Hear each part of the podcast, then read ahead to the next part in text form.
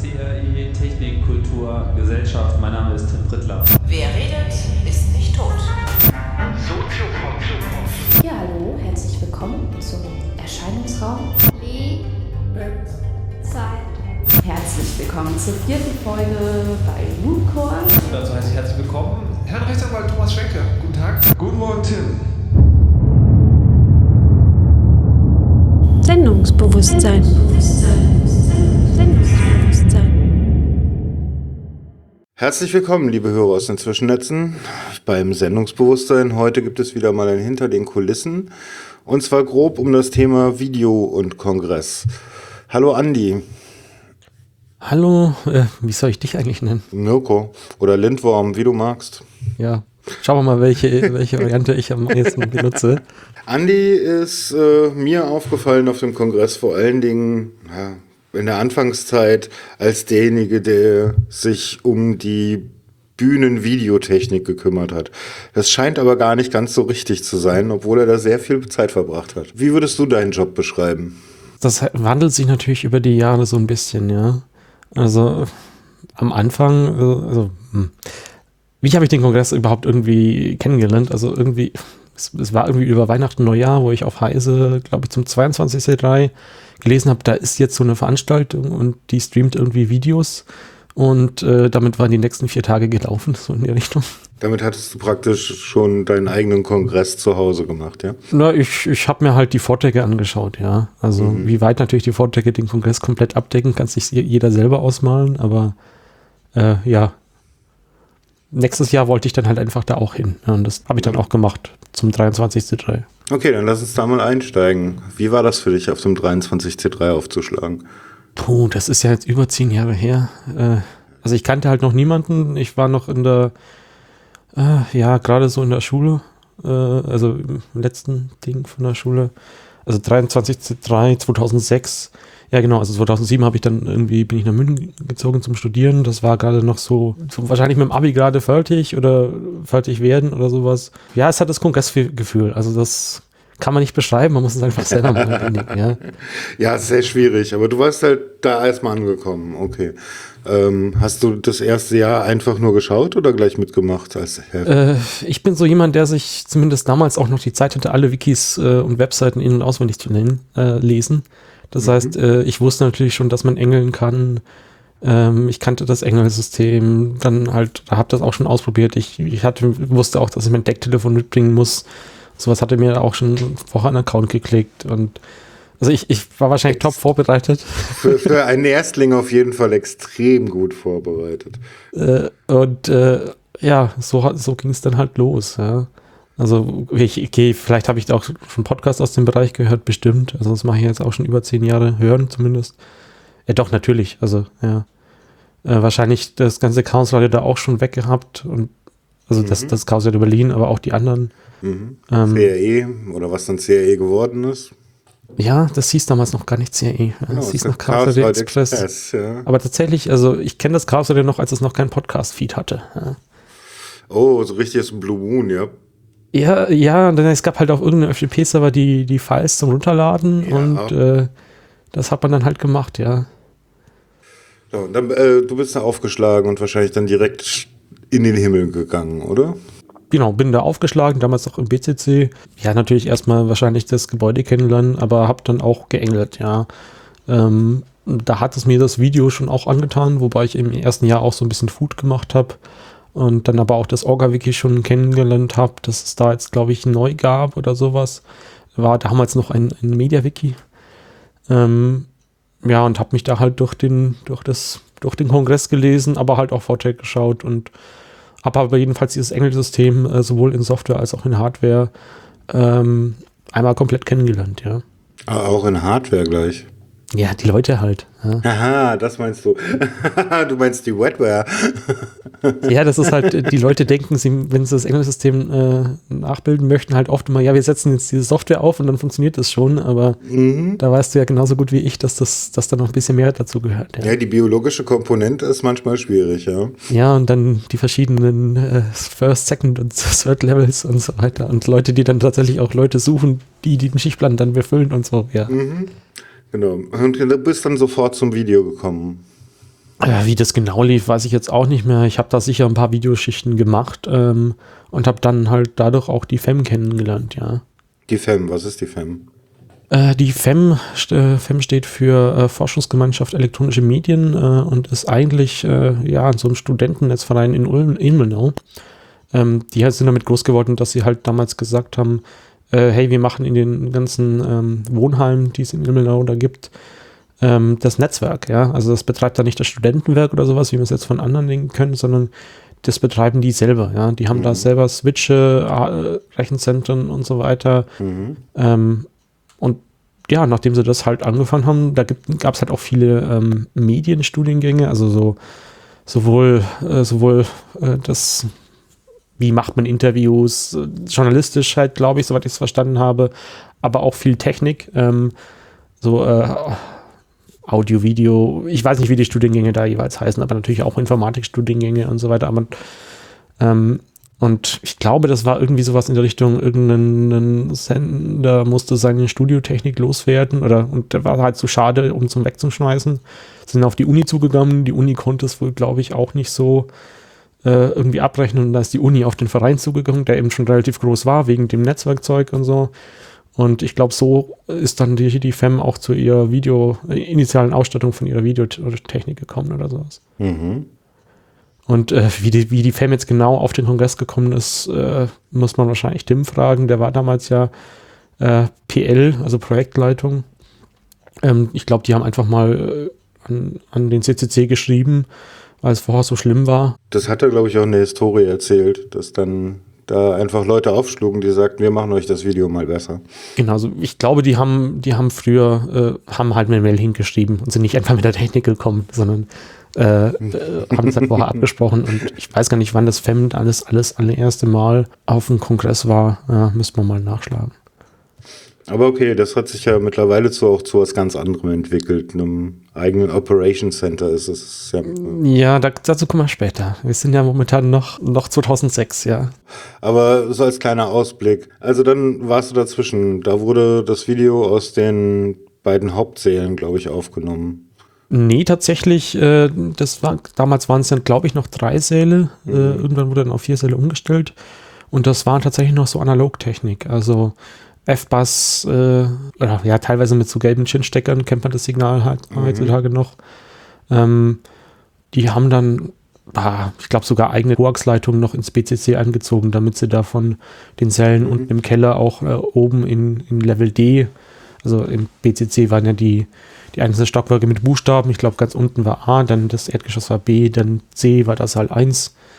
Äh, und dann D war halt nochmal so ein Übersetzerkabinen und so Zeug. Und da hat, hatte die FEM halt dann äh, ein, zwei Räume, äh, wo, wo dann sozusagen das Office, also das Büro, ähm, war. Ja, und da, da daneben haben die halt äh, Rechner hingestellt, ähm, die das Signal dann analog be bekommen haben. Und dann halt ähm, einmal mit, mit irgendwelche Windows-Streaming-Server, die, die sie halt von der Uni her so hatten, äh, weil sie da halt auch äh, Vortragsaufzeichnung oder Streaming oder sowas dran beteiligt waren oder ja, ich weiß es nicht so genau, da müssen wir jetzt mal jemand von der FEM noch einladen, ähm, gemacht haben und jetzt haben sie halt dann mitgebracht und dann daneben waren dann halt nochmal äh, ein, zwei andere Streaming-Server, äh, also auch mit analoger Kreuzschiene oder sowas, die das dann halt nochmal in anderen Formaten außer Windows Media oder WMV oder wie das da auch mal hieß, äh, gemacht haben. Also irgendwann halt auch MP4 und äh, Octiroller und, und so weiter. Ja. Und Realtime gab es auch. Das weiß ich, kann ich mich nicht mehr daran erinnern. Ich Also kann mich erinnern, dass ich den Realtime-Player installiert habe, damit ich mir das anschauen konnte. Okay. das ist aber sehr lang her. Livestream oder Aufzeichnung? Livestream war das. Okay. Also ich kann mich nur an diesen, diesen Windows Media Ding, die, die auch weiterhin lang, äh, noch weiterhin lange äh, mitbenutzt wurden. Also das Mhm. lief immer so nebenher noch mit, ja. Weil es halt einfach funktioniert hat, ja. Als, als weitere Appliance sozusagen daneben. Verstehe. Ja, ähm, okay, und da, was hast du da als erstes gemacht an Videoschichten? War das dazu Videoschneiden oder? Ja, da, da die klassischen Mischerschichten, also ähm, umschalten zwischen den verschiedenen Quellen, äh, wo jede Quelle noch so einen eigenen kleinen Röhrenmonitor hatte. Ähm, und daneben halt dann ähm, ja an der Kamera stehen, ja. Ah, das war ja im äh, BCC noch so, teilweise, nee, nicht teilweise, sondern auch im CCH, also in Hamburg noch so, dass jeweils an der Bühne es ein Mischpult gab. Das war je Saal unterschiedlich. Also äh, ich glaube, ja doch, doch man hat es immer im Saal, im Saal hinten, also Saal 1 hinten kann ich mir jetzt so erinnern, da war, gab es ja diesen Versatz nochmal im BCC. Mhm. Ähm, da wurde dann halt ein Tisch hingestellt, wo dann eben vier Röhrenmonitore, so kleine standen, die dann halt die verschiedenen Kameras angezeigt haben. Und dann hast du halt so einen Hardware-Mischer, mit dem du dann zwischen diesen Signalen umgeschaltet hast als, als Videomischer-Engel. Mhm. Und von da ging dann halt ein, äh, das abgemischte Signal äh, einmal zu dem zentralen Raum, ja. Und da wurde es dann wiederum transkodiert fürs Internet beziehungsweise zum Aufheben. Genau. Hm, Okay. Das heißt, also, es wurde eigentlich alles live im Saal gemacht. Genau, das ist richtig ja auch verstehe. heutzutage noch immer so. Ja. Echt? Auch heute wird, äh, wird im Prinzip im Saal live gemischt. Ähm, das hat sich da in dem Bezug eigentlich nicht geändert. Ach, ihr seid mir beim, bei, in Leipzig gar nicht aufgefallen. Ja, da war es halt das erste Mal hinter den Vorhängen. Ach ja, stimmt, das war hinter den Vorhängen. Ja, genau. Das war ja gut versteckt in dem Fall. Ja, da gab es auch Kritik, aber wir lassen es so. Aber das ist eine eigene Diskussion. Ja, ich hatte da, glaube ich, auch ein bisschen Kritik dran, aber naja, äh, ist halt relativ schwer, dann zu sehen, was vorne passiert, ne, wenn ihr hinten seid. Die, die Idee ist halt, dass du halt als Videomischer äh, auch das siehst, was der Zuschauer sieht.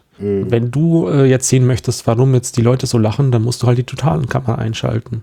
Weil, so, Ja, die Idee ist nicht schlecht. Also ich finde die auch ganz gut. und ist eigentlich Industriestandard. Also so äh, in der professionellen Videoproduktion äh, wird das eigentlich auch immer so gemacht, dass die Videoregie irgendwo anders sitzt. Verstehe. Na gut, äh, das sind so die Anfänge gewesen. So. Das war halt mein erster Kongress. Äh, bin dann halt immer so ein, ja, ein Jahr drauf natürlich wieder hingegangen, das Jahr drauf wieder.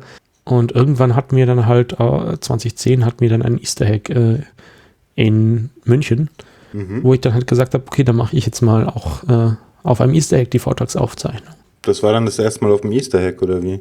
Müsste ich jetzt genau nachschauen, aber ich glaube, das war eines der ersten Easter Egg, wo, sagen wir mal, 80 Prozent der Vorträge aufgezeichnet wurden, ja. Und das selber mit einem eigenen Team gestemmt. Ja, ich habe mir halt, äh, da gab es irgendwoher Kontakte zu einem äh, lokalen, äh, ja, das ist so eine, Sch- Boinks heißt die Firma, die machen, haben äh, so ein Videoschnittsystem unter macOS gemacht, also so einfach so ein Live, äh, Live-Schnitt. Äh, da waren auch die Coding Monkeys, glaube ich, in den, in den ersten Iterationen beteiligt. Und irgendwie kam da der Kontakt zustande. Auf irgendeinem Meetup äh, bin ich damals auf, äh, ach, Schlingel heißt er auf Twitter. Ähm, Sebastian Schlingel. ja, genau. Äh, Kennt man jetzt, glaube ich, von Bits und so oder sowas. Genau, bei Bits und so viel dabei. Ja, gestoßen und ähm, ist halt so ins Gespräch gekommen und dann habe ich sie halt äh, gefragt, hey, können wir nicht eure Testhardware, die jetzt benutzen, um die Software halt zu testen oder einem Kunden vorzuführen, können wir die nie, nicht mal ausleihen? Und ja, das, das hat da ganz gut geklappt. Und dann habt ihr den Easter Hack mitgefilmt. Genau, das waren halt zwei Vortragsräume äh, oder eineinhalb, je nachdem, wie man zählt. Ähm, also vom Vortragsprogramm her halt eineinhalb. Und danach ähm, dachte ich mir halt, äh, ja, eigentlich ist es blöd, wenn sich das jeder immer einzeln zusammensuchen muss. Eigentlich möchte man da im CCC auch äh, für die ganzen kleinen Veranstaltungen, die da ja auch immer mehr wurden, äh, mal ein eigenes Team aufmachen. Weil die FEM kann halt ja nicht überall hinkommen. Und äh, wieder auf so einer kleinen Veranstaltung im selben Jahr auf der SMP 5 äh, in Münchsteinach, äh, da wo die Mate, die Clubmate herkommt, Mhm. äh, habe ich dann einen Workshop eingereicht. Ja. Und äh, dann halt so in einem, auf dem Ze äh, Fußballplatz, äh, in einem Zelt, äh, als eine Präsentation oder einfach so, was ich halt bis dahin wusste. Ähm, die, die Folien findet man, glaube ich, auch immer noch irgendwo online. Äh, und das auch schon im, im, im CCV-Frap äh, mit drin. Ähm, gehalten und da, äh, das ist so, gilt jetzt eigentlich so die Geburtsstunde des VOG. Also da habe ich und der Peter uns das erstmal kennengelernt. Mm, okay. Also der Peter ist ja auch sehr bekannt im VOG-Team. Ja, wir, also es gibt nochmal mit zwei anderen zusammen, das war sozusagen das Kernteam, die die das dann äh, über die ersten Jahre äh, geschmissen haben im Prinzip. Mhm. Ja. Also das würde ich jetzt als Core-Team oder kann Mitglieder, ja, wobei man halt, ja, wir sind ja CCC nah, deswegen gibt es ja keine Hierarchie. Haha. Trotzdem gibt es immer die Leute komischerweise, die man fragt, ne? Ja, ja, genau. Die sind halt schon länger dabei und die kennt man halt. Ja. ja, genau. Genau, also der Peter äh, hatte äh, das äh, auf der Frostcon-Video gemacht. Die Frostcon ist in St. Augustin so eine, äh, ja, was ist auch so eine Mischung. Also Frostcon steht für Free and Open Source Software Conference, äh, glaube ich, ähm, in St. Augustin an der Hochschule äh, jedes Jahr. Und die haben da halt äh, vier bis acht Vortragssäle oder vier bis sieben Vortragssäle.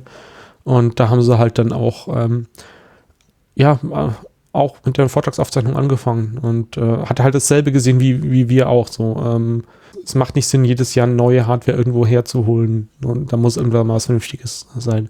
Und tatsächlich von der Frostcon kommt auch unser Logo, also die Winkelkatze. Äh, da gab es mal ein Jahr, wo sie die in die Nacht, also Frostcon ist ähm, Freit, äh, Samstag, Sonntag Mhm. oder Freitag, Samstag, Sonntag, irgendwie so eine, also an, an einem Wochenende. Wochenende. Und sie haben halt irgendwie in, in der Nacht, Freitagnacht, glaube ich, angefangen aufzubauen und äh, haben sich gewundert, äh, warum wird denn das nicht hell da in den Fahrzeugsälen? Ja. Oh Gott. Und das war damals halt noch alles äh, Firewire-Karten und DV-Switch und der Treiber hat halt die Eigenschaft, dass er äh, nach dem ersten Frame abstürzt. Und Oh. dann hat der Peter halt gesagt, ja, da muss jetzt irgendwas Bewegendes hin. Und äh, als Bewegungsgenerator wurden dann diese Winkelkatzen angeschafft. Die haben sich auch schön durchgezogen, ne? War klar, die winken die ganze Zeit, das heißt, da bewegt sich was im Bild und Genau, man weiß, äh, der Stream läuft noch, ja, oder ist abgeschmiert. genau. Ich muss die Karte neu starten, ja. Ja, das heißt, in unser Videoset kam dann eine Winkelkatze rein und damit blieb, äh, die ist dann da immer dann auch geblieben. Und da wir es halt äh, manchmal verpeilt haben, die wegzustellen, wenn die Vorträge losgingen, ist das so, also andere Leute haben Senderlogo, wir haben die Winkelkatze, die irgendwo im Bild äh, steht, wenn es jemand verpeilt hat. Naja, mittlerweile ist ja auch der Play-Pause-Button bei mediaccc.de, ne? Ja, das hat Blindy irgendwann mal ganz nett gemacht. ja, also, Also, so zieht sich ein Mem, so beginnt ein Mem, ne? genau. Ja. Und vor allem, wenn du dann andere Leute hast, die dann erzählen, wie es dazu kam, was dann, die dann so sich Geschichten aus den Fingern saugen, die zwar gar nicht stimmen, aber naja. Ja, okay. So, wir sind, äh, wir sind immer noch im Jahr 2010. Ähm, der Peter ist dann nochmal auf die GPN gegangen, die Gulasch Buccanierwacht in Karlsruhe, hat da Floref aktiviert, äh, der da das Video gemacht hat. Und ähm, Meise, äh, eben von der Frostcon her, war da auch schon mit dabei. Also das ist dieses, dieses Gründungsteam, diese vier Leute, von denen ich vorhin gesprochen habe. Okay. Und dann kam der 27 C3. Da haben wir dann äh, ja einen, einen- einen Workshop zusammen mit den FEM-Leuten gemacht. Also einfach mal äh, ein, ein, zwei Stunden während des Kongressprogramms in irgendeinem Workshop-Raum nebenher. Damals gab es das ja, Konzept ja auch schon. Da haben wir uns so ein bisschen zeigen lassen, was, wie die FEM das so macht. Also da haben die gerade ihren äh, Tracker 3.0 zum ersten Mal äh, zum Einsatz gebracht, den, glaube ich, Texec damals schon gemacht hat, ja ja, es war halt so ein gegenseitiges Kennenlernen, also und ich glaube, man hat dann auch schon mal Theora-Streams oder so. Äh, damals das halt, äh, also äh, Meise wusste halt einfach, wie man das macht äh, und mhm. Auch. Ähm, und dann haben wir halt sozusagen diese, diese freien Streams nochmal übernommen. Ähm, was da genau der Input war, weiß ich nicht, aber schon IP. Also wir haben halt irgendwie die Leute, äh, also St. Augustin ist in der Nähe von Köln. Äh, Köln ist auch einer der größeren Clubs. Die hatten da Hardware und haben sich davor auch schon immer um, um mediaccc.de gekümmert. Äh, also sozusagen das Archiv der Videos, nicht nur die Livestreams, sondern wir wollten das halt auch als CCC auf eigene Hardware haben. Und äh, daher gab es dann halt so Rechner, so diese lustige Namen wie Co Todesencoder haben oder sowas. Und äh, der Todesencoder kam dann halt auf dem Kongress oft zum Einsatz, um die Theora-Streams zu rechnen. Ah, okay. Da kommt das T her, ja. Von Theora hm, Das ist eine, ja, ist eine interessante These. Keine Ahnung, da muss man die, die Kölner mal fragen. Ähm, und ja, ihr habt dann zusammen mit dem FEM erstmal gearbeitet. Also wir haben da im Prinzip nicht, nicht viel gemacht. Das war halt ein eingespieltes Team. Wir haben uns halt mal unterhalten und äh, eben diese, diese Streams da. Ja. Also kann sein, dass sie es auch vermischen, dass wir die Streams erst im nächsten Jahr gemacht haben, aber das ging halt immer so weiter. Ja, also ja. das war so die, die ersten Jahre waren halt so in der Richtung, dass wir auf dem Kongress eigentlich weniger zu tun hatten. Jetzt mit der AV-Technik. Und ihr wolltet wahrscheinlich immer autonomer werden, immer autonomer im Sinne von Kongressautonomer, also CCC-autonomer, dass ihr die ganzen Veranstaltungen mitnehmen könnt, die der, der Club so übers Jahr hat. Na, langfristig war halt der Plan, eigene Hardware aufzubauen, ja. Ja Aber das, das war halt da erstmal sich gegenseitig kennenlernen. Das war halt so ein Zeitprojekt von, von vielen von uns, ja. Mhm. Und das hat sich dann über die nächsten Jahre weiterentwickelt? Naja, schon, schon im nächsten Jahr gab es dann so das Problem, äh, das Camp 2011. Mhm. Ähm, das, die FAM hatte keine Zeit. Das Camp war dummerweise genau in deren Prüfungszeit. Und dann muss man das halt als CCC selber organisieren, ja. Und da wurde dann die, die erste Hardware, äh, die erste VOG-Hardware von der CCCV, also der CCC Veranstaltungs GmbH, die dem Club ja gehört, die genau wieder da ist, halt so, äh, so Veranstaltungen abzuwickeln und Hardware ab, äh, zu kaufen, dass man halt die Mehrwertsteuer auch absetzen kann und so. Mhm. Da wurden dann, glaube zwei, ja, wir hatten so zwei Vortragssäle, äh, da wurde dann diese Frame Grabber, nennen wir sie intern, äh, mit dem man halt die Folien äh, abgreifen kann und dann per IP abholen. So war das auch noch dieses, wir nehmen uns irgendwelche Rechner, stellen das irgendwie zusammen, dass es halt läuft. Und äh, das, das VOG-Büro war dann damals in so einem Schiffffrachtcontainer. Ja? Das heißt, nachts wurde es auch kalt und du konntest irgendwie nur den kompletten Container äh, mit so einem Garagentor-ähnlichen Teil halt äh, auf und zu machen. Oh, schön. Ja, aber das war so das erste physikalische VOG, äh, das es da so gab. Und Kameras waren da auch einfach nur zugemietet. Ja von irgendeinem Hardwareverleiher. Habt ihr das in dem Jahr dann auch schon wieder auf dem Kongress gemacht oder hat da das Fern wieder mitgespielt? Da habe ich hier in meinen Aufzeichnungen das Zitat stehen, dieses Jahr sind auch die Kollegen aus Bonn mit dabei, die das Theora-Streaming machen. Also wahrscheinlich war das, war das dann da, äh, das, was ich da meinte. Da gibt es so eine, so eine Podcast-Serie vom 28.3 von den Pentacast, also dem Dresdner Chaos Radio, hm. äh, die Folge 43, die kann man sich eigentlich mal anhören. Da gibt es äh, so eine Dokumentation über die FEM ab Minute 12, Sekunde 17 oder so. oh Gott, weißt du das noch genau? Nee, das steht hier in den Notizen.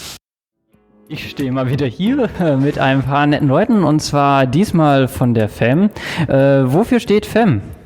Das ist die Forschungsgemeinschaft Elektronische Medien, e.V. Und ihr kommt woher? Wir kommen aus Immenau. Seit wie vielen Jahren seid ihr jetzt hier auf dem Kongress um Streamen? Auf jeden Fall länger als ich schon mitkomme. Äh, ich muss gerade mal überlegen, ich glaube seit 2002, 2003. Der 22 C3, das war das erste Mal, als wir hier waren. Okay, ja, dann habe ich ganz herzlichen Dank an euch beide und an das ganze FEM-Team und viel Spaß noch. Und ja, eure Arbeit ist super wichtig, damit nachher die ganzen Leute, die hier rumspringen, sich den Kongress auch nochmal im Nachgang ansehen können, weil die hier alle ja helfen. Ne? Also vielen Dank und noch einen schönen Abend und viel Erfolg auf dem Kongress. Danke dir auch. Ich frage mich jetzt gerade, wie man das am, äh, äh, wie man weitergeht. Wollen wir über die Hardware reden oder wollen wir darüber reden, wie das. Ich würde den Zeitablauf noch verfolglich machen. Ja. Ähm, weil da kommt dann das mit der Hardware auch so langsam. Wir sind dann im Jahr 2012, der 29. stand an, der erste im, im CCH, wenn mich das richtig weiß. Mhm. Auch da haben wir offensichtlich das, die FEM mit Theora Streaming äh, unterstützt, aber halt, äh, also die Begehungen damals schon gemeinsam gemacht, aber irgendwie war es dann halt so, die FEM war wieder eingespieltes Team, ähm, haben ihre wöchentlichen Meetings, äh, in Ilmenau gemacht und da konnte man halt schlecht daran teilnehmen. Aber auch da kam, hat sich so langsam schon abgezeichnet, dass das dass immer weniger Leute, äh, bei denen im Verein jetzt, jetzt gerade Lust äh, am Kongress haben. Also das ist halt wie in allen Vereinen so, so Sinusschwingungen. Manchmal sind viele Leute da, dann wieder wenige, dann wieder viele. Ja. Und im, im Prinzip war es halt eigentlich, haben, hat das diese CCC-VOG-Initiative eigentlich super ausgeglichen. Also so stell dir zwei Sinusschwingungen vor, die halt genau versetzt sind, ja. Ja, Sinus und Cosinus und. Ja, Cosinus ist ja nur eine halbe äh, Ding verschoben, wenn, also wenn dann schon so eine ganze. Okay, also Wellental, Wellenberg übereinander und hat sich ziemlich gut ausgeglichen. Genau, also so über die Zeit her ähm, hat es eigentlich gepasst. So, und dann ähm, 2013 ähm, die SIGINT, wer sie noch kennt. Mhm. Das war damals unser, unser Sommerkongress in Köln, so weil der, Kon der Winterkongress ja immer so groß geworden ist, hat, äh, haben die Kölner äh, eine weitere CCV-Veranstaltung organisiert. Das war für uns in der Anreiz, jetzt eigene Hardware anzuschaffen. Also unsere ersten vier äh, Sets äh, waren daher. Was ist so ein Set? Woraus besteht das? Aus einer Kamera zusammen mit einem Stativ, einem Rechner, wo man diese Kamera äh, anschließen kann. Per Koax-Kabel, äh, dann auch schon das digitale. Also die FEM hat auch da äh, während diesen Jahren dann auch von analog auf, auf digitalen Signalen umgestellt über dieselben Kabel. Das ist in diesem Bereich eben dieses SDI. Das kann man in verschiedenen Geschmacksrichtungen sprechen.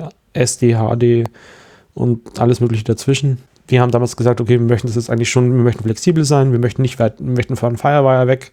Den Stecker möchte ja auch niemand haben und haben uns dann halt eben für die Rechner passende PCI-Steckkarten zugelegt, dass man das auf dem Industriestandard miteinander verbinden kann. Mhm. Die Framegrabber, die wir ja zum Camp angeschafft haben, haben wir da mit benutzt. Das heißt, äh, auf diesen Rechnern lief dann eben damals noch DV-Switch. Das kommt, glaube ich, so von den äh, Debian DebConf-Leuten. Also die Debian-Konferenz haben das irgendwie geschrieben und das haben wir dann da auch benutzt. So, das konnte dann noch kein HD oder sowas, auch, sondern auch nur äh, PAL-Auflösung, also 768p oder sowas. Das war aber ganz gut und für das, was wir damals hatten.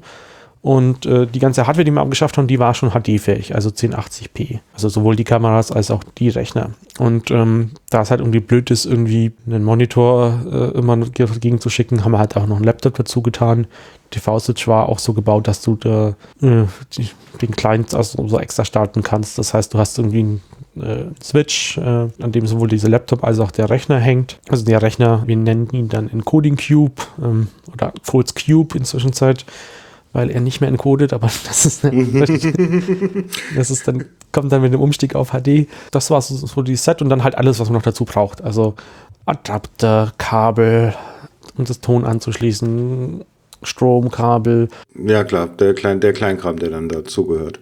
Genau, und dann, das, das kam dann erst später noch dazu, haben wir dann auch noch passende äh, Holzkisten, die Veranstaltungstechnik so, nennt sowas dann Flight Cases, Mhm. äh, bauen lassen, wo das dann halt alles optimal reinpasst. Äh, hat sich halt noch ein bisschen hingezogen, aber ja, das ist Ja, so sehr dieses, professionell, der Aufbau. dieses VOG-Case äh, sozusagen der ersten Generation. Man sieht sie gerne rumfahren.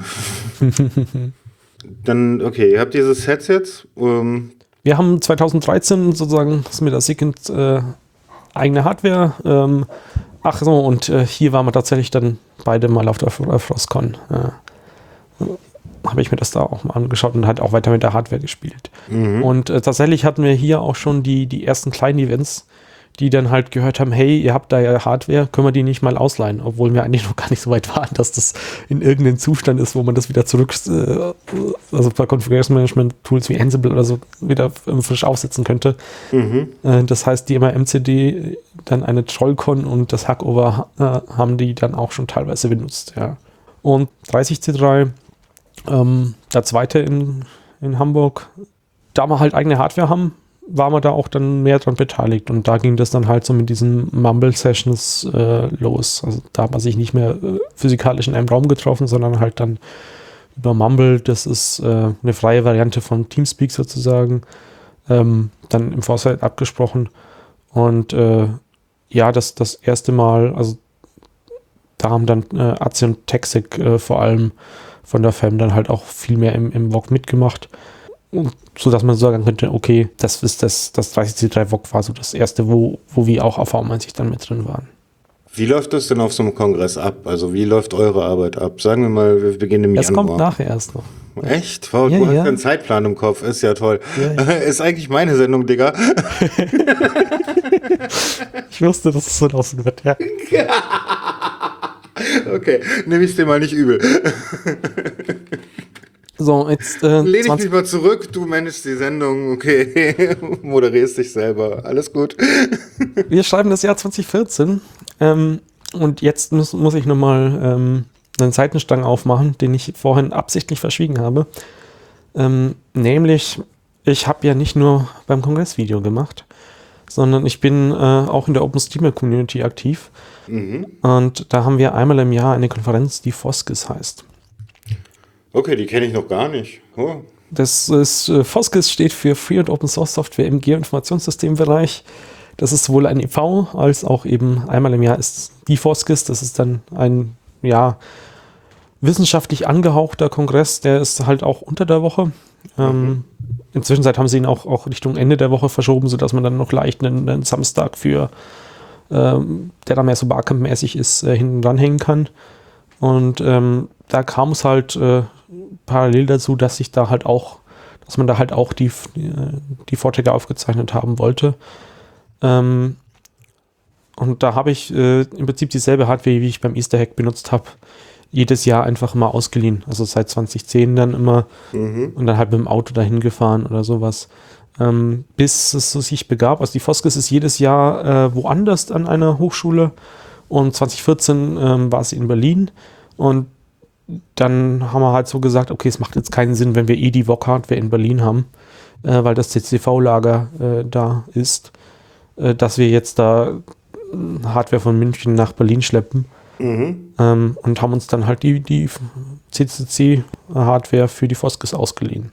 Mhm. Und ähm, da, das war so der Punkt, wo äh, Mazda meint, der hat damals halt, ähm, ja, also, also ich glaube, ich habe mit, mit dem Hammer, habe ich zusammen den Podcast gemacht, also den deutschen Open Steeper Podcast äh, und noch jemand dritten, äh, Marc.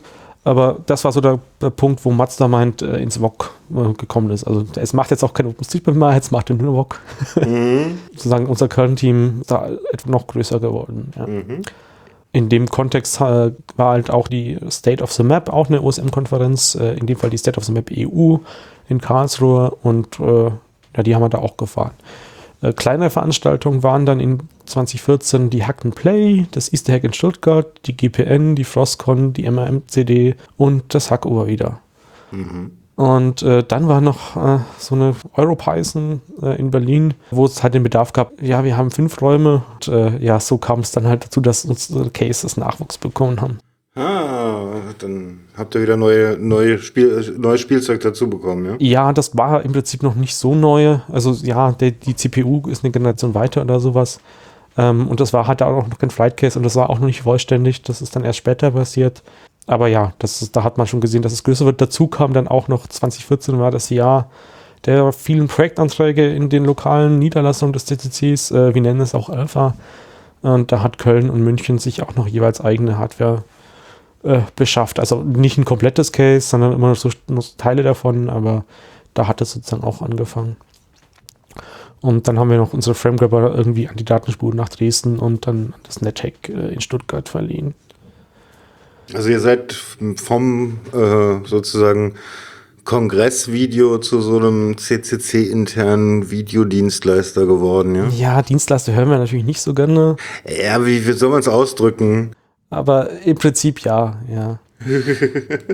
Also ich meine, Dienstleister nicht in der Form, als dass äh, ja, ihr stellt das Zeug dahin und äh, kümmert euch um alles und seid immer da und das Entgelt los. Sondern eher so in Form von, naja, wenn es was halt im Club gibt, dann kann man mit euch reden. Ja. Es müssen halt immer Leute finden, aber äh, ja, ich glaube, das ist auch dann mehr was für nachher. Äh, wir schreiben den 31.3 und da kommt die zweite Gruppe dazu, also äh, die Arbeitsgemeinschaft für Studio- und Senderfragen an der TU Braunschweig e.V. Also auch wieder so ein Studentenverein, auch wieder an der Uni, die, die was mit die Medienstudiengängen machen. Haben uns halt angeschrieben mit, äh, hey, wir haben da so einen Videomischer und ein paar Kameras, äh, können wir nicht beim Kongress mitmachen. Und äh, ja, haben sie dann gemacht und seitdem ist die AGS äh, in Person, Personal und teilweise auch in Hardware immer mit Mhm. dabei beim Kongress. Mhm. Ja, wir haben dann sozusagen das erste Mal auch Audio-Podcast mit Video gemacht. Äh, zum einen halt Chaos Radio äh, und dann das Sendezentrum. Stimmt, das kam ja auch noch dazu. Genau, das steht hier einmal mit 31, Mhm. auf dem 31.3, dann zweimal in dem Jahr war auch das Podlove Podcaster Wochenende, hieß es damals noch, inzwischen Subscribe.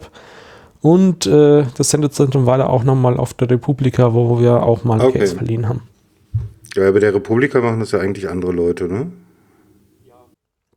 Ja, das ist aber auch wieder ein komplett eigener, eigenes Ding. Wir können ja mal mit den Leuten, die bei der Republika das Video machen, eine Folge machen.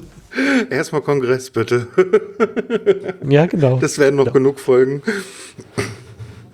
Genau, 2015, äh, und damit enden meine Notizen dann auch. Datengarten in Berlin da die Hardware in Berlin da war, teilweise halt auch im Club eingelagert, haben sie es dann da auch benutzt. Ich glaube, die machen alle zwei bis vier Wochen einen Vortrag.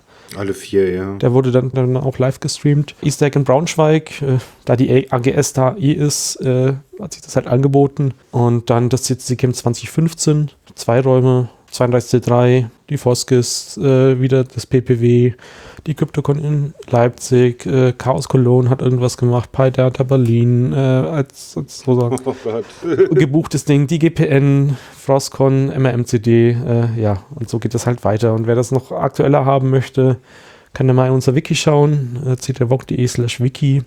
Da gibt es eine Auflistung von Veranstaltungen, wo wir es äh, wir als VOG insgesamt so sind, ja. Ja, aber braucht ihr für diese ganzen Veranstaltungen, die ihr macht, braucht ihr da nicht noch Helfer? Exakt. Äh, und äh, Da machen wir hier den Aufruf. also das ist eigentlich die FAQ. Da gibt es auch so einen Punkt, wie kann man bei euch mitmachen? Und äh, ich denke, das Beste ist halt einfach erstmal unser System kennenlernen. Das heißt, also man, man muss sich einfach daran gewöhnen, dass es ein paar Jahre dauert oder mindestens ein Jahr, je nachdem, auf wie viel Chaos-Events man halt so ist. Also ich würde jedem empfehlen, der im VOG was machen möchte, erstmal auf einem Kongress oder auf einer kleinen Veranstaltung als Videohelfer. Also an der Kamera oder am Mischer irgendwas zu machen. Wir haben dann so eine Mailingliste, da kann man sich dann drauf subscriben. Dann bekommt man mit, wenn, wenn in der Gegend irgendwo eine Veranstaltung ist. Also wenn so ein Veranstalter, äh, egal ob er jetzt Chaos nah oder nicht Chaos, nicht Chaos Veranstaltung macht, dann schreibt er uns halt an unseren VOG-Verteiler. Das ist so ein kleiner Verteiler, auf dem, ja, ich glaube so 10, 12 Leute drauf sind.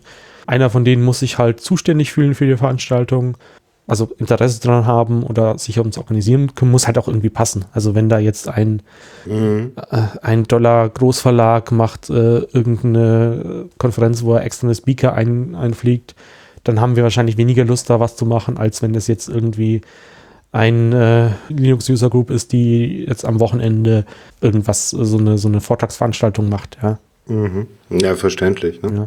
Und dann wird es halt an diese, diesen Videoverteiler, auf den eben so die 100, 200 Leute drauf sind, weitergeleitet und äh, nebenher halt auch alles im, im Wiki festgehalten. Da haben wir dann halt so ein Doku-Wiki, in den äh, so Formulare gibt mit dem Data und dem Bureaucracy-Plugin, mit dem man das dann alles irgendwie verwalten kann. Und dann gibt es halt pro Anfrage so eine Wiki-Seite, auf dem Zustand äh, der Anfrage gehalten wird und dann halt später auch die ganzen Details, also welches Case steht jetzt in welchem Raum, ähm, gibt es Streaming, unter welcher Lizenz steht es, wann findet es statt, wann wird, werden die Cases per Spedition geliefert, wann werden sie per Spedition abgeholt und so weiter. Ach du liebes bisschen. Ja, das ist, man, man kann viel Software schreiben, ja. Ja, scheint so. Ja, mit, was mit Software schreiben, da habe ich auch noch so eine Frage im Hinterkopf. Aber kommen wir doch erstmal zu so einem hm, groben Ablauf. Wie kommt das Video bei einem Vortrag im Kongress bei dem Endnutzer, der zu Hause mit seinem Bier vorm Beamer sitzt, an? Ja, das Ganze fängt äh, an, dass wir halt äh, im ok September, Oktober oder sowas äh, anfangen mit äh, Planungsrunden. Also wir, wir treffen uns dann alle ein bis zwei Wochen äh, abends äh, in Mumbles, die dann schon mal zwischen ein und fünf Stunden dauern können. Das fängt an mit einem Kickoff, wo man sich mal überlegt, okay, was möchten wir dieses Jahr alles an neuen Features bauen? Und das verfeinert man dann halt. Wir haben verschiedene Teams, also beim Kongress, also Zuständigkeiten. Okay, ich, ich nenne sie nicht Teams, sondern Arbeitsbereiche, weil ähm, der Kongress ist ja insgesamt so aufgebaut, dass es ganz viele Orga-Teams gibt.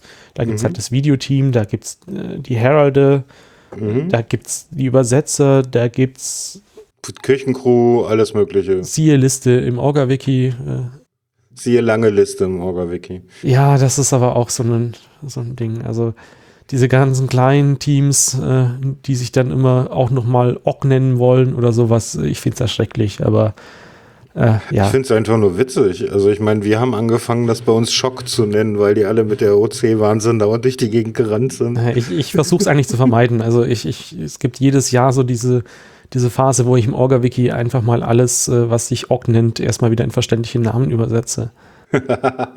Und meistens wird es dann auch nicht zurückgeändert. Mhm. Also für mich war halt äh, Pock, Nock, Wok, äh, das war noch okay.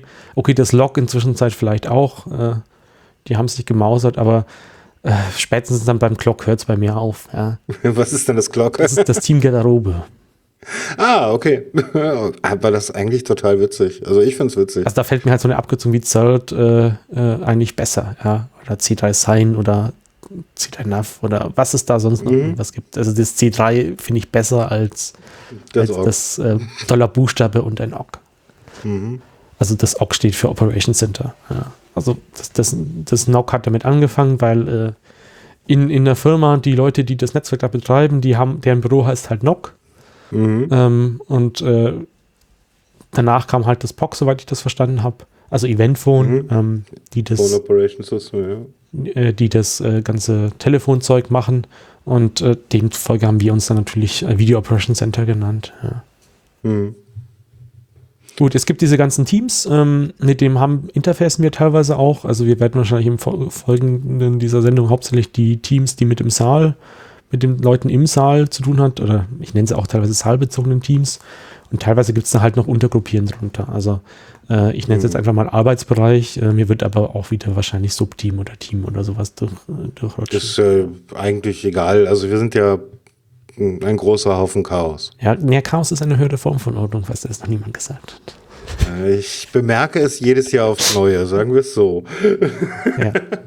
Also wir haben die folgenden Arbeitsbereiche. Ähm, Saal AV, also das ist ein Arbeitsbereich, der sich halt mit der ganzen Technik im Saal ähm, auseinandersetzt. Mhm. Ähm, da gibt es dann auch nochmal den Arbeitsbereich Audio, der da so ein bisschen dazugehört, aber äh, je nachdem, das ist jedes Jahr so ein bisschen anders, äh, halt auch nochmal eigene Ansprechpartner hat. Ähm, dann gibt es den, den Arbeitsbereich CDN Streaming, Stream Coding. Ähm, das ist sozusagen diese Live-Komponente. Ja? Das heißt, äh, Signal kommt aus der Kamera in den Rechner rein, wird da passt, passiert was damit, kommen wir nachher noch genauer drauf zu, äh, kommt dann per IP, also sozusagen da ist die, die Übergabe und dann je nachdem, was für ein Setup man genau fährt, ist dann Split. Einmal geht es auf die Festplatte und einmal geht es auf in, in unsere Streaming-Kaskade und Mhm. sozusagen dieser Split, ab da fängt sozusagen die Zuständigkeit des Arbeitsbereichs Streamings CDN an. Und das ist wie gesagt nur, nur live, also ähm, die ganzen Recordings und so weiter, das ist dann das Media-Team. Ähm, das aber halt mehr, mehr verteilt ist übers Jahr. Also die, da musst du das ganze Jahr was machen. Wohingegen halt dieser Arbeitsbereich CDN immer nur beim Kongress auftritt. Mhm. Und dann gibt es das Team Webseite, Schrägstrich Player, das ist halt die Streaming-Webseite. Ähm, ja, gibt es natürlich gewisse Überschneidungen, aber wir haben es halt als eigene Arbeitsbereich irgendwann mal definiert. Und dann gibt es eben diesen anderen Bereich äh, von diesem Split, äh, der sich dann um das Recording und das Post-Processing kümmert. Äh, da gehört dann das, das Schneiden, also Anfang und Ende des äh, in diesem endlosen Videostream definieren, daraus einen MP4 oder andere Dinge rechnen, äh, diese dann auf Media schieben. Oder auf Was ja FTP. mittlerweile -Server. sehr, sehr schnell geht. Ne? Ja, es ist halt alles automatisiert, ja. Also das ist dieser Tracker, von dem ich, äh, den ich vorhin kurz schon in der Time äh, Zeitleiste erwähnt hatte. Ähm, das ist eine zentrale Komponente, die steuert halt alles und äh, das heißt, du musst eben nur noch äh, Anfang und Ende festlegen, äh, noch einmal überprüfen, ob das, was aus dem Prozess rausgefallen ist, auch wirklich okay ist und dann äh, ist es auch veröffentlicht. Also irgendjemand, äh, der mehr so sonst äh, so künstlerisches Video macht, meinte, das ist ja indis in industrielle Videoproduktion, was ihr da treibt. Ja. Ne, ist es in gewisser Hinsicht ja auch. So, und dann gibt es noch das, den Operation-Arbeitsbereich.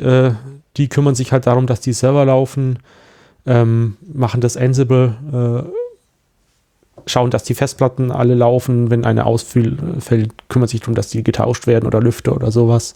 Mhm. Machen das Monitoring und, und so. Wie Ähm, viele Personen sind das so, die auf dem Kongress damit beschäftigt sind? Lass uns kurz die Arbeitsbereiche voll zu Ende machen, dann können wir noch durchzählen. Äh, Arbeitsbereich Engel, das sind halt die ganzen Leute, die die Helfer ähm, organisieren. Und dann haben wir noch äh, die VOG Assembly jetzt seit zwei, drei Jahren oder sowas.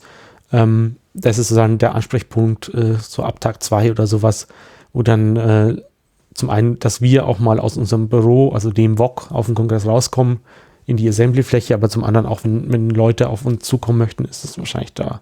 So war das halt diese, diese Assembly mal gedacht. Und dann gibt es halt noch so diese, diese Koordination. Ähm, ja. Gut, äh, wie viele Leute sind ah, drin? Lass mich äh, durchzählen. Das größte Team, jetzt hier am Beispiel vom 34C3, ist Saal-AV, äh, weil da halt einfach viele Leute brauchst, um überall im, im Saal präsent zu sein. 14, 15 Leute. Audio waren jetzt hier drei eingetragen. Dann CDN Stream Encoding 8. Äh, Website Player, ja, so zweieinhalb. äh, Post-Processing Recording 6, äh, Operation 3, Engel ja, 7, äh, Assembly 4 und äh, Koordination dann äh, ja 1 bis 3. Ich komme so grob auf 50 bis 60 Personen. Ja, wobei Leute natürlich doppelt aufgeführt sind. Ja. Mhm. Dem sind 40 Personen kommt wahrscheinlich schon hin. Vor allem dann hast du ja auch noch die ganzen Helfer, die dann ja auf dem Kongress teilweise auch noch dazukommen. Das äh, rappelt sich schon und vor allem eigentlich möchten wir ja auch mehrere Schichten haben, auch wenn es nie klappt. Man möchte halt auch noch was vom Kongress eigentlich haben. Ja, ja, das versuchen wir alle. Normalerweise, was ich eigentlich wissen wollte, okay, jetzt sind da Leute auf der Bühne. Jetzt weiß ich, da kommt eine ganze Menge zusammen. Also ihr habt irgendwie äh, verschiedene Einspielquellen, die da kommen, verschiedene Laptops, die auf der Bühne sind, eine Kamera, die dann teilweise noch eine Handkamera, mit der ihr unterwegs seid, ähm, mehrere Blickwinkelkameras. Genau, also so wie man was aufstellt, das machen wir halt in diesen Planungsmumbles vorher. Da gibt es halt dann äh, jemand, der mal einen Plan zeichnet. Zum einen, ähm, wie die Hardware dieses Mal genau aufgebaut wird, weil der Kongress ist halt immer so der Punkt, wo neues Zeug ausprobiert wird. Also da haben wir zum Beispiel früher immer Hardware-Mixer eingesetzt. Inzwischen ähm, machten wir da äh, unsere eigenen Software-Mixer, die wir als mit Open Source Software, die wir selber geschrieben haben, betreiben. Den Saal selber, das stellt eigentlich der Veranstalter. Also wir, wir reden halt mit dem, also vertreten da zum Beispiel die CCV sozusagen gegenüber dem Veranstalter, weil wir halt einfach mehr Ahnung von der Veranstaltungstechnik teilweise haben, mhm. ähm, was wir haben wollen. Also im CCH äh, waren die Beamer und die Audioanlage halt schon da.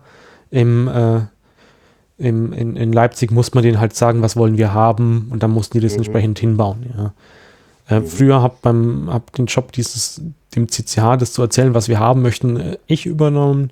Zwischenzeit habe ich das aber auch abgegeben an, an Leute, die da mehr Ahnung haben und dann halt auch äh, Veranstaltungstechnik beruflich machen. Ja. Die können halt einfach direkt mit den Leuten reden. Und es nimmt halt dann doch Zeit nochmal zusätzlich weg, ja, wenn du dann mhm. so den, in dieser Zeit dann nochmal hin und her schalten musst, ähm, Pläne zeichnen und so, ja. Ähm, das heißt, wenn wir da an Tag 0 hinkommen, dann steht äh, eigentlich, steht da gewisse Hardware schon. Also äh, der Projektor, die Projektor hängen, so die, die, die Anschlüsse, wo die ähm, Vortragenden ihren Laptop anschließen. So, das betreiben wir alles nicht. Das, dafür ist eigentlich der, der Veranstalter, besonders den Dienstleister, den der Veranstalter dann wieder da äh, hat, dafür zuständig. Wir drücken halt nur noch die Knöpfe, mit welches Signal soll wo rauskommen und kriegen halt unseren Abgriff für unsere Videoschnitttechnik. Ja, wer baut schon jetzt die Plätze auf, wo ihr eure Kameras hinstellt? Genau, das haben wir vorher schon geplant. Ähm, teilweise, also normalerweise planen wir dann halt auch so, sagt den, stellt hier bitte ein Podest hin. Manchmal muss man auch nachfassen mit, hey, das Podest ist nicht da, äh, hey, braucht man eine Steckdose und so weiter. Das muss eigentlich alles vorher, vorher feststehen und dann kommen halt äh, wir mit Helfern dann dahin. Es gibt für jeden Saal jemand, der da im Vorhinein schon eingeteilt wurde mit einer Backup-Person äh, die dann halt das Case in den, in den Raum schiebt und äh, die ganze andere Hardware, die sonst noch dazu kommt und das dann halt da aufbaut, ja. Naja gut, aber worauf ich hinaus wollte, ist also, ihr habt da einmal so diese Audiosignale, da gibt es das Audiosignal von den Mikrofonen, äh, da gibt es das Signal aus dem Saal, also von den, ähm, na, von dem, vom Publikum und dann gibt es noch das Signal der ähm, Übersetzer, Genau, also es gibt, ähm, das ist auch ein bisschen, jedes Jahr ein bisschen anders momentan. Ähm, für, für die kleinen Veranstaltungen haben wir da ein fixeres Ding, da geht einfach der Ton in, in eine Kamera mit rein. Ähm, für, die, für den Kongress haben wir dieses Jahr, äh, boah, da müssten wir uns eigentlich nochmal Helena, die inzwischen das Audio verantwortet, äh, dazu holen. Ähm, so ein irrsinnig krasses Setup mit, es ist im Saal ein Mixer und dann geht es am Ende, da machen sie nochmal eigene, eigene Pegel und so weiter. Mhm. Ähm, kommt dann ein Mix äh, über einen, ähm, ja, das nennt sich Audio-Embedder. Also äh, von einer Kamera äh, kommt sozusagen das Video an äh, als, als SDI, geht dann in diese mhm. Box rein. Dazu kommt das Audio mit rein und äh, hinten am Ausgang kommt dann das Video und das Audio über eine äh, SDI-Leitung oder Coax-Leitung, auf der ein SDI-Signal ist, wieder raus und geht dann eben in unseren Rechner rein. Mhm. Also den Cube. So, dann habt ihr noch daran irgendwie ähm, meistens so ein Raspberry Pi, auf dem das aktuelle Programm drauf ist. Genau, den stecken wir einfach an den ähm, ja, Projektor-Umschalter, nenne ich ihn jetzt einfach mal allgemein.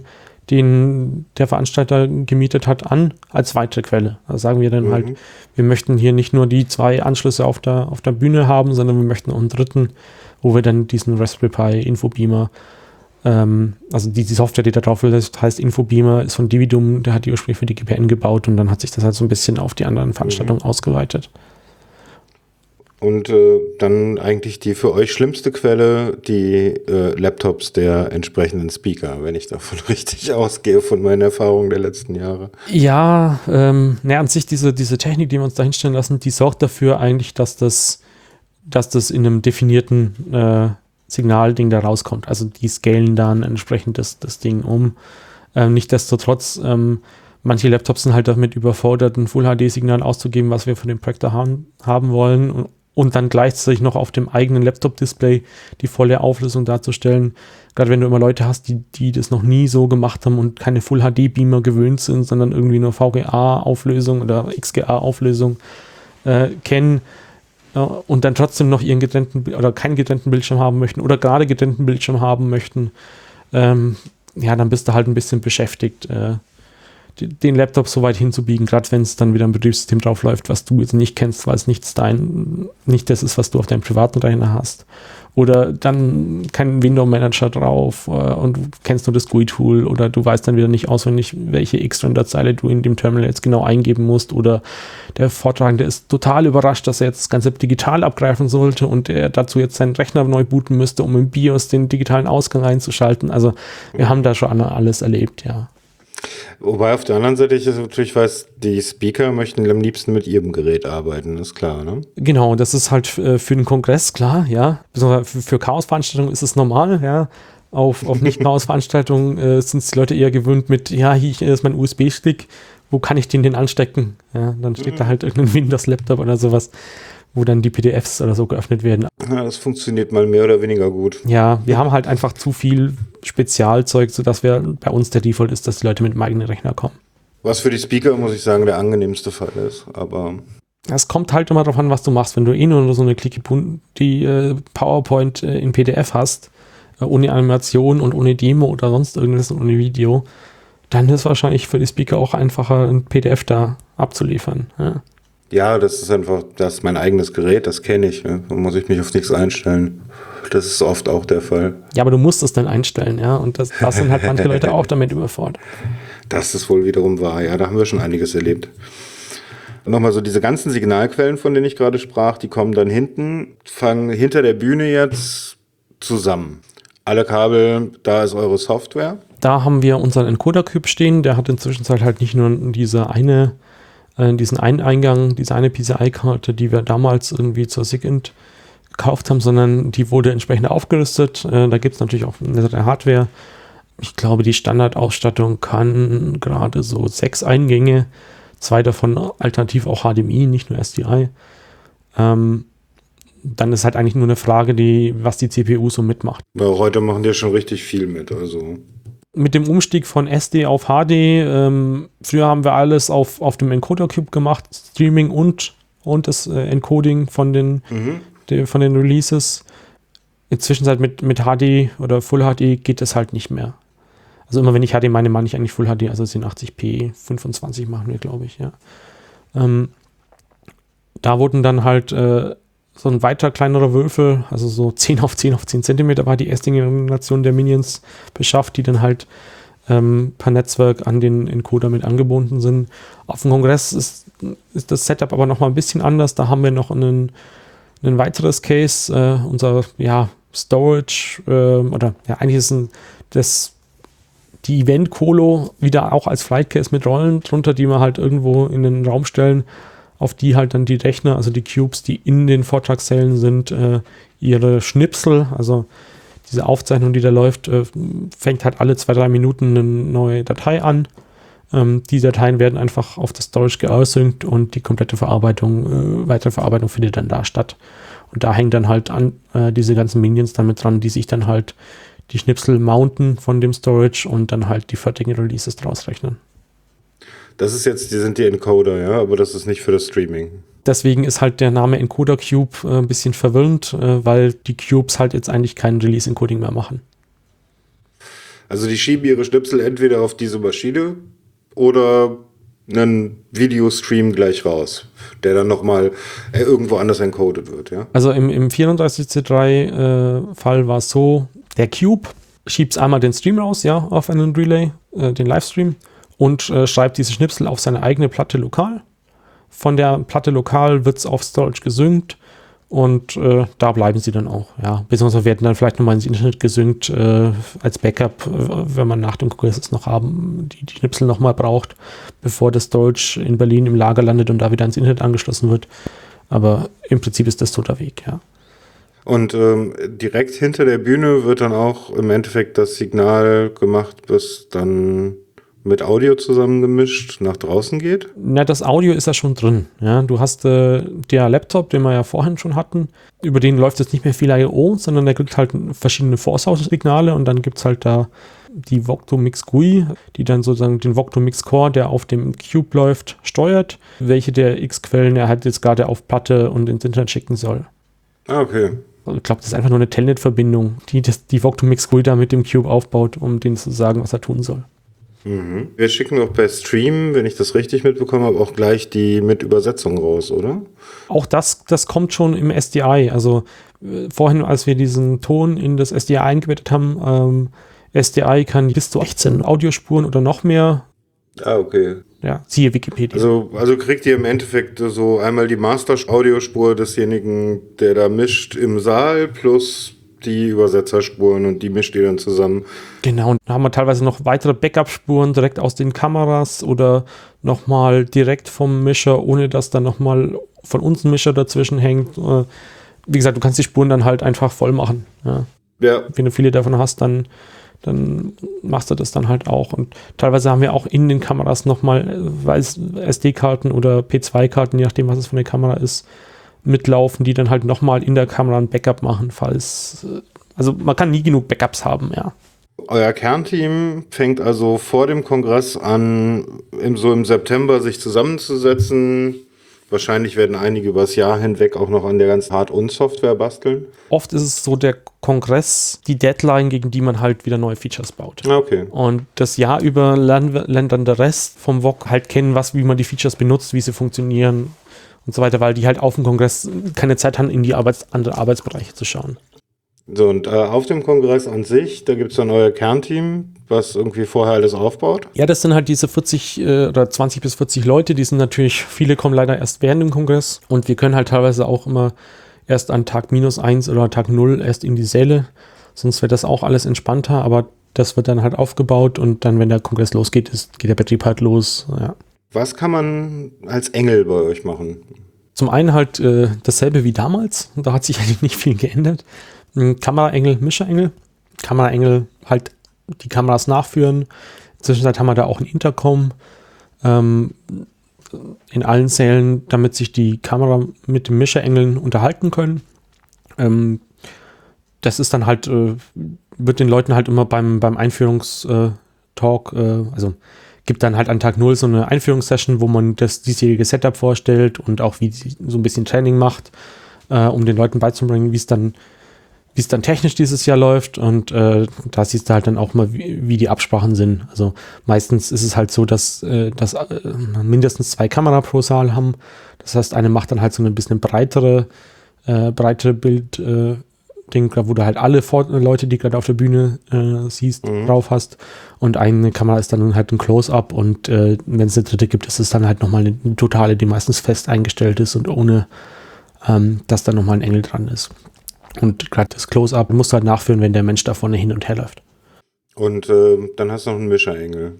Genau, der schaltet dann zwischen den verschiedenen Kameras um, unterhält sich halt mit den Kameraleuten, äh, mit hey, äh, ist, ist, ist irgendwie nicht scharf oder geh mal näher ran oder geh mal auf den anderen oder Mhm. hey, äh, pass mal auf, ich schalte jetzt dann gleich auf den anderen um. Äh, zu, Das ist eigentlich Regie. Genau, also der Mischerengel macht gleichzeitig auch die, die Regie in dem Sinn. Also das, was wahrscheinlich in professionellen Produktionen zwei verschiedene Personen wären, ein Regisseur, der sagt, äh, welche Kamera kommt gerade dran ähm, und ein, eine Person, die das Videoding äh, bedient. Das ist bei uns halt äh, bei den Standardvorträgen zumindest äh, eine Person. Okay. Ähm, zumal aber auch bei Vorträgen, äh, das ist jetzt kein Actionfilm, ja. und, und keine Bühnenshow. Da passiert jetzt nicht so viel. Der, die, meisten, die meiste Zeit steht da halt jemand von einem Rednerpult und äh, zeigt seine Folien. Ja. Und auch wahrscheinlich 80 Prozent des Talks äh, sind halt die Folien im Fullscreen. Äh, wie, also ihr habt das auch jetzt mittlerweile immer so ein ja, Fullscreen, so ein, so ein Picture-in-Picture. Es gibt Äh, verschiedene, Output, ich glaube, wir nennen es Composite Modes. Ähm, also Mhm. wie gesagt, wir haben, Mastermind hat irgendwann halt die Nase voll von DV-Switch gehabt und dann Mix gebaut. Ähm, das basiert auf Tree-Streamer. Ähm, das ist so eine Bi- Sammlung an Bibliotheken oder Bibliothek für, für so Videozeug unter Linux. Ähm, der, glaube, vieles davon ist, ist, also diese Bibliothek ist, glaube ich, in C oder C geschrieben. Man möge mir da verzeihen, wenn ich das jetzt falsch zitiere. Und unser Teil, Voctomix, ist dann halt Python, der steuert das Ganze dann. Naja gut, also eigentlich ging es mir darum, was die Engel so noch machen können bei euch, weil ich finde, das ist immer ganz wichtig, dass sich auch Leute, die neu dazukommen, so ein bisschen ausprobieren können. Ja, klar, also ähm, ist halt schwierig. Ähm, wir möchten halt nicht, dass, dass ständig neue Leute, also es in, es ist halt unschön, wenn du einen, an Tag 4 einen Talk hast, wo der Mischer das erste Mal Mischer macht, ja. Und dann halt äh, der Talk deswegen schlecht abgemischt ist, weil wir, wir zeichnen halt eigentlich das gemischte Signal nur auf. Und alles, was da dann halt äh, falsch umgeschaltet wurde, ist dann halt falsch. Ja. Deswegen äh, haben wir uns irgendwann zum Ziel gesetzt, dass wir die ähm, obere Anzahl pro Engeltyp beschränken. Ähm, und meistens muss man halt an Tag 0 dann da sein, damit man in dieser Gruppe drin ist. Ja. Und das ist halt dann auch so von den Anzahlen so ausgerechnet, dass du nicht Schicht an Schicht an Schicht an Schicht an Schicht machst, sondern dann auch zwischendurch mal Pausen äh, machen musst, ähm, weil es funktioniert halt einfach nicht. Ja. Du musst, wenn du, wenn du eine Stunde lang einen Vortrag abgemischt hast, dann musst du halt mal wieder eine Stunde Pause machen. Ja, da bist du durch, ne? Ja, wenn, wenn du das richtig machst, ja. Ansonsten sieht man das halt in der Qualität, wie der Vortrag abgemischt ist. Na gut, aber ist bei euch nicht auch so, also ich weiß, bei unserem Setup, na, es geht nicht immer alles glatt auf der Bühne. Ja? Also mir nicht und allen anderen auch nicht, wir sind alles Amateure. Also es ist bei euch auch eingepreist, dass man sagt, okay, es Fehler passieren, kommt vor. Ja, klar, es ist halt ein Chaos-Event, ja. Also, das ist, wir machen das alles nur in unserer Freizeit und da kannst du halt auch, äh, also, es wäre auch vollkommen falsch, dann irgendjemand jetzt die Schuld zuzuschieben oder sonst irgendwas. Darauf will ich hinaus. Also es wird keiner dafür gescholten, wenn mal was schief geht, ja. Wir haben halt festgestellt, dass das, was uns im Nachhinein halt auffällt, dass das schlecht gelaufen ist, halt oft so Leute waren, die das alles zum alles ersten Mal gemacht haben. Und da haben wir halt damals gesagt, okay, wir müssen das jetzt umstellen. Äh, wir brauchen da irgendein Coaching, Training, System, sonst irgendwas. Und äh, das, was jetzt rausgekommen ist, ist dann halt eben diese Einführungssession am Tag null. Dann da geschlossene Liste und dann gibt's halt äh, jeden folgenden Tag ähm, eine Session, wo dann alle Mischer, teilweise auch Kameraengel, sich treffen und dann den nächsten Tag planen. Also die können sich nicht mehr direkt einfach First Come, First Serve mäßig im Engelsystem für die Schichten eintragen, sondern man macht es dann da gemeinsam in der Gruppe. Teilweise ist da auch geplant, das weiter zu optimieren, dass man sich im Vorhinein schon für den Slot anmelden kann.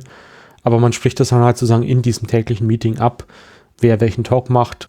Sehen sich die Leute vielleicht schon mal, dass sie nicht erst im Vortragssaal sehen. Ähm, und gleichzeitig äh, schaut man sich aber an, was, was lief ähm, am Tag davor ähm, schlecht. Also macht so ein Review, schaut halt mal, wo, wo kann man es besser machen. Wir haben dann zusätzlich parallel noch eine Stream Observer Schicht eingeführt, dass im Prinzip dieselben Leute, die die Mischer bedienen, sein sollen, wo die halt sozusagen anderen Leuten zuschauen und dann halt auch feststellen, okay, was kann man denn falsch machen und das dann halt im besten Fall in, dies, in dieser Session ihre eigenen Fehler, die sie gefunden haben, dann zeigen. Was sind denn so die größten Fehler, mit denen ihr bisher umgehen musstet? Ah, Slides. Also, dass Leute Slides einfach zu wenig zeigen. Wenn man dann äh, ein paar Monate nach dem Kongress mal dazukommt, Vorträge anzuschauen und du dann dem Vortrag folgen willst und du immer laut von dem Bildschirm äh, schreist, Slides, Slides, Slides. Ja, ähm, könntet ihr nicht in einem Second Angle oder so noch mitschicken? Tatsächlich machen wir das inzwischen seit. Ähm, wir nehmen in der Zwischenzeit die Slides als eigene Spur nochmal mit auf. Okay. Der Plan ist dann halt auf mediaccc.de da auch einen zweiten Player zu haben, wo du dann auch selber zwischen der gemischten Videospur und den Slides hin und her schalten kannst oder dann so hin und her schieben. Äh, da habe ich schon einen fertigen Player gefunden. Das muss ich halt jetzt nur noch die Zeit finden, das an, an unsere Aufnahmen da anzubinden. Also ich muss ja sagen, die Qualität über die letzten Jahre ist extrem gut geworden. Und einen Kongress in der Größe aufzuzeichnen, also professionell habe ich das noch nicht gesehen. Ja, es gibt einzelne Leute, die sowas machen, aber ähm, ja, von irgendeiner Open Source ähm, Geokonferenz gab es so einen Blogantrag, wo, wo jemand schon das schöne Zitat gebracht haben, das ist äh, ein Service, den man sich nicht kaufen kann oder nicht für Geld kaufen kann. Ihr habt jetzt auch noch dazwischen Leute, ich meine, okay, Chaos Communication Kongress, also da sind noch ausreichend viele Leute, die auch richtig programmieren können. Na, es ist schwierig. Also die allgemein äh, zum Kongress haben sie alle Zeit, ja.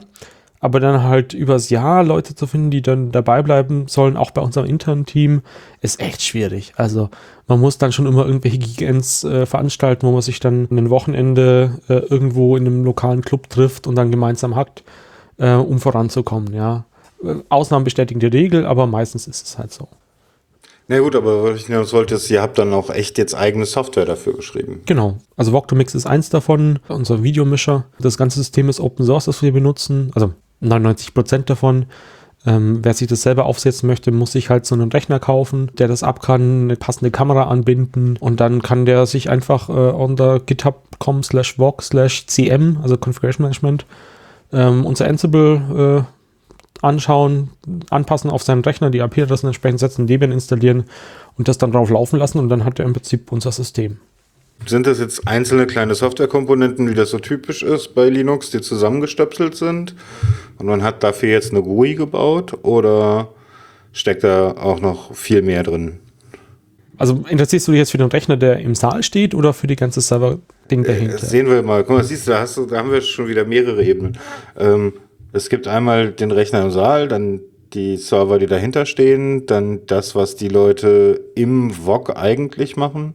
Weil also für mich ist das VOG ein Raum, zu dem ich gehe, wenn ich mit den Leuten von Video reden muss. Ja, stimmt, wir sollten eigentlich erst noch die, die Processing Pipeline einmal durchgehen. Richtig. Also, ähm, der, der meist, äh, der schon mehrfach erwähnte Tracker von der FEM, äh, Hauptmaintainer ist, glaube ich, TechSec äh, für, das, für das Frontend. Äh, das ist eine PHP-Software, die ursprünglich ein Ticketsystem ähm, die ersten Tracker bei der FEM waren tatsächlich einfach nur ein umgesticktes E-Mail-Ticketsystem, soweit ich das verstanden habe. Und irgendwann gab es halt TechSec, der gesagt hat, nee, jetzt muss man das alles nochmal vernünftig machen. Der hat dann, glaube ich, mit Pegro zusammen mal ein Datenbankschema gebaut und dann, dann halt ein Frontend. Das ist so aufgebaut, du importierst dir aus einem Schedule XML, äh, was ja aus dem Frap kommt, ähm, oder jedem anderen äh, Programmplanungssystem. Das FRAP wurde zwar schon häufiger erwähnt, aber das ist so das ja, Programmplanungssystem, ja. Genau.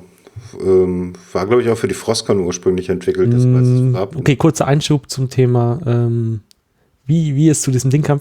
Also Frap ist, ähm, ist ein, also es gab, vor Frap gab es Pentabarf. Stimmt, das war der Pentabarf. Pentabarf äh, war in Ruby geschrieben und nicht wie in PHP, wie andere Leute in dieser Serie schon behauptet haben. Äh, es war tatsächlich auch in Ruby mit Stored Procedures in Postgres. Leute haben das benutzt, also die DevConf wiederum hat sich ein komplettes Englischsystem da noch mit eingebaut und ich glaube Hotelplanung auch noch oder sonst irgendwas. Der Entwickler hat das dann damals auch noch so gebaut gehabt, äh, dass er nicht diese Standard, also wie heißt denn das, Rails bzw. Active Record, Mhm. hat er halt nicht benutzt, sondern selber gebaut, was wohl zu dem Zeitpunkt, wo es sinnvoll war oder keine Ahnung. Er hat sich damals jedenfalls so entschieden. Und das äh, Pentabuff war halt im Kongressumsatz im Einsatz, haben aber viele andere Konferenzen auch benutzt, darunter auch die Frostcon. Und irgendwann hat der Hauptorger von der Frostcon halt die Nase voll gehabt, sich nochmal ein neues Ruby-Projekt eben dann mit Active Record aufgesetzt, ähm, das eben dann Frap, also Balf nur rückwärts, Ah, okay. dass er dann Frap genannt hat. Und äh, wie gesagt, St. Augustin und Köln sind relativ nah beieinander. So ist dann halt über die SIG-Int das Frap äh, in den CCC gekommen. Und dann hat halt ähm, Mario äh, da die Maintainerschaft übernommen, als der Hauptautor äh, keine Zeit mehr hatte. Und äh, so haben wir dann auf dem Chaos Communication Congress auch das Frap bekommen und wurde dann auch noch weiter angepasst. Also dann kam ja diese Einführung von den Content-Teams, also dass das, das Content-Team nochmal in Einzeltracks äh, auch personell aufgestalten war. Aber das ist ja eine eigene Folge, die es ja teilweise auch schon gibt äh, in dieser Serie. Ja, genau. Da wird es wahrscheinlich auch noch mal was Neues zu geben, aber also aus dem Frap fällt im Endeffekt hinten ein großes JSON oder XML raus. Korrekt, also beides. Auch Text, wenn man möchte, und PDF.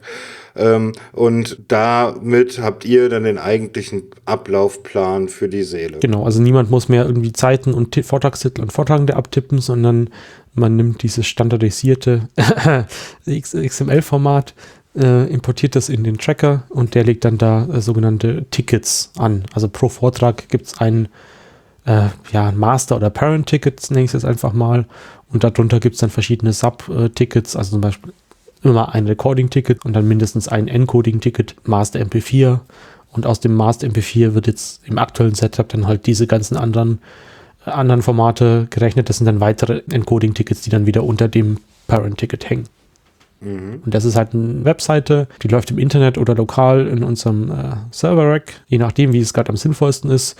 Und ähm, alle beteiligten Rechner, da läuft dann ein Worker, den dann äh, in dem Fall jetzt Atze in Perl geschrieben hat.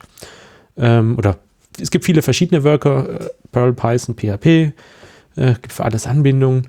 Und äh, diese Worker holen sich dann die Aufgaben vom Tracker ab. Und dann gibt es halt auch ein paar menschliche Worker und das sind dann die Leute, die dann äh, im VOG-Büro auf den Kongress schicken. Ja, und so ein Ticket hat, hat er mehrere Zustände, durch die das halt dann durch muss.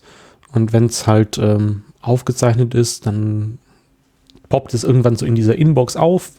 Da geht dann ein Cutter, also sozusagen ein Schnitt, äh, Schnittoperator im, im VOG her, hat sich das Storage gemountet.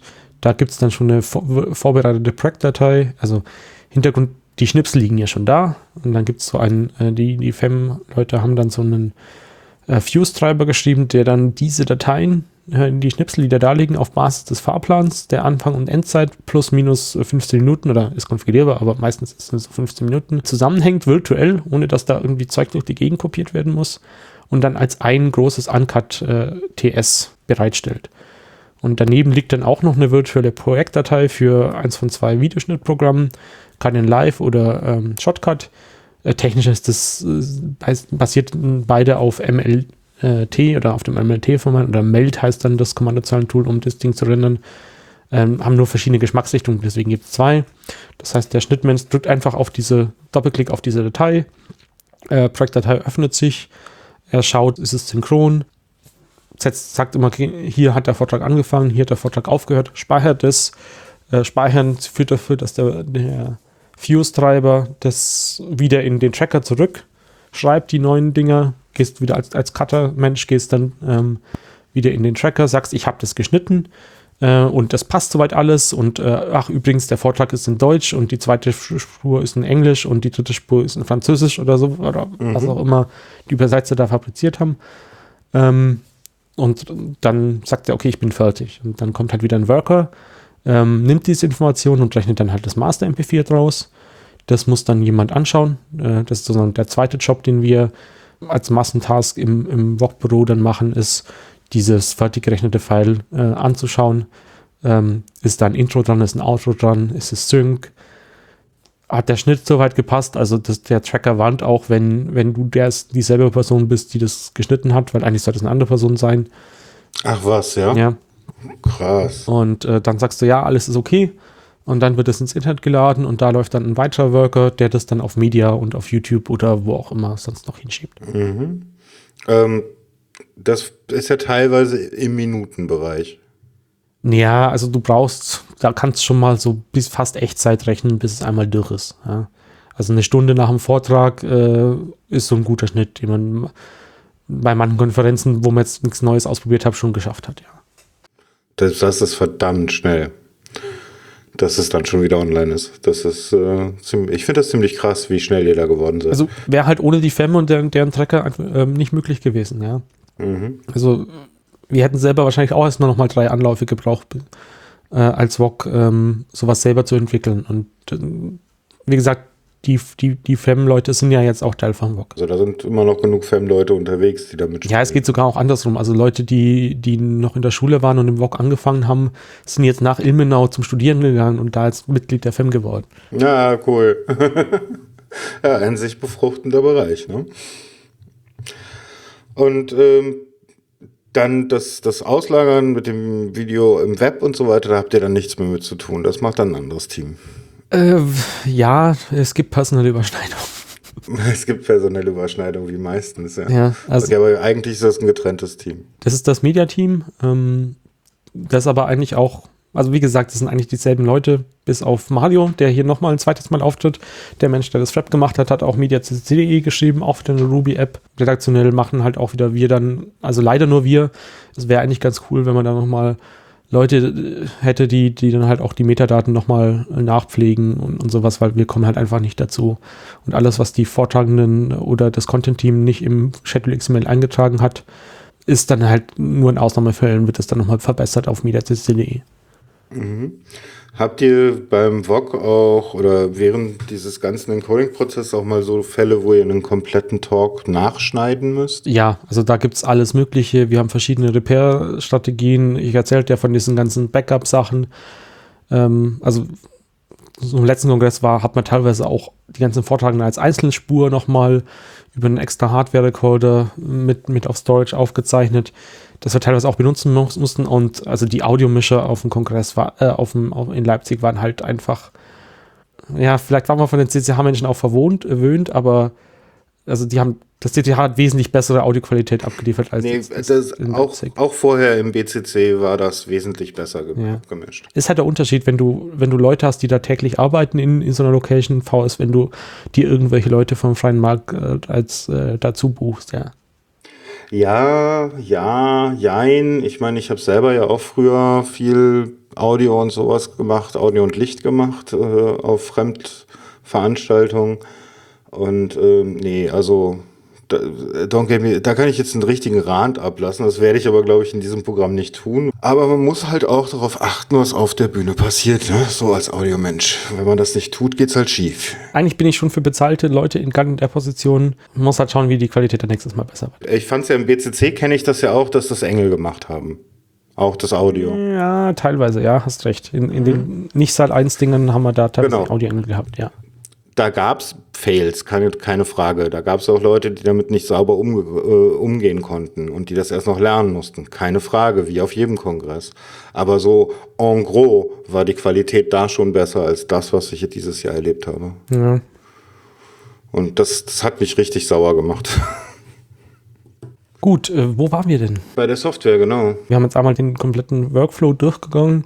Im Saal haben auf dem, dem Cube haben wir, glaube ich, auch alles durchgesprochen.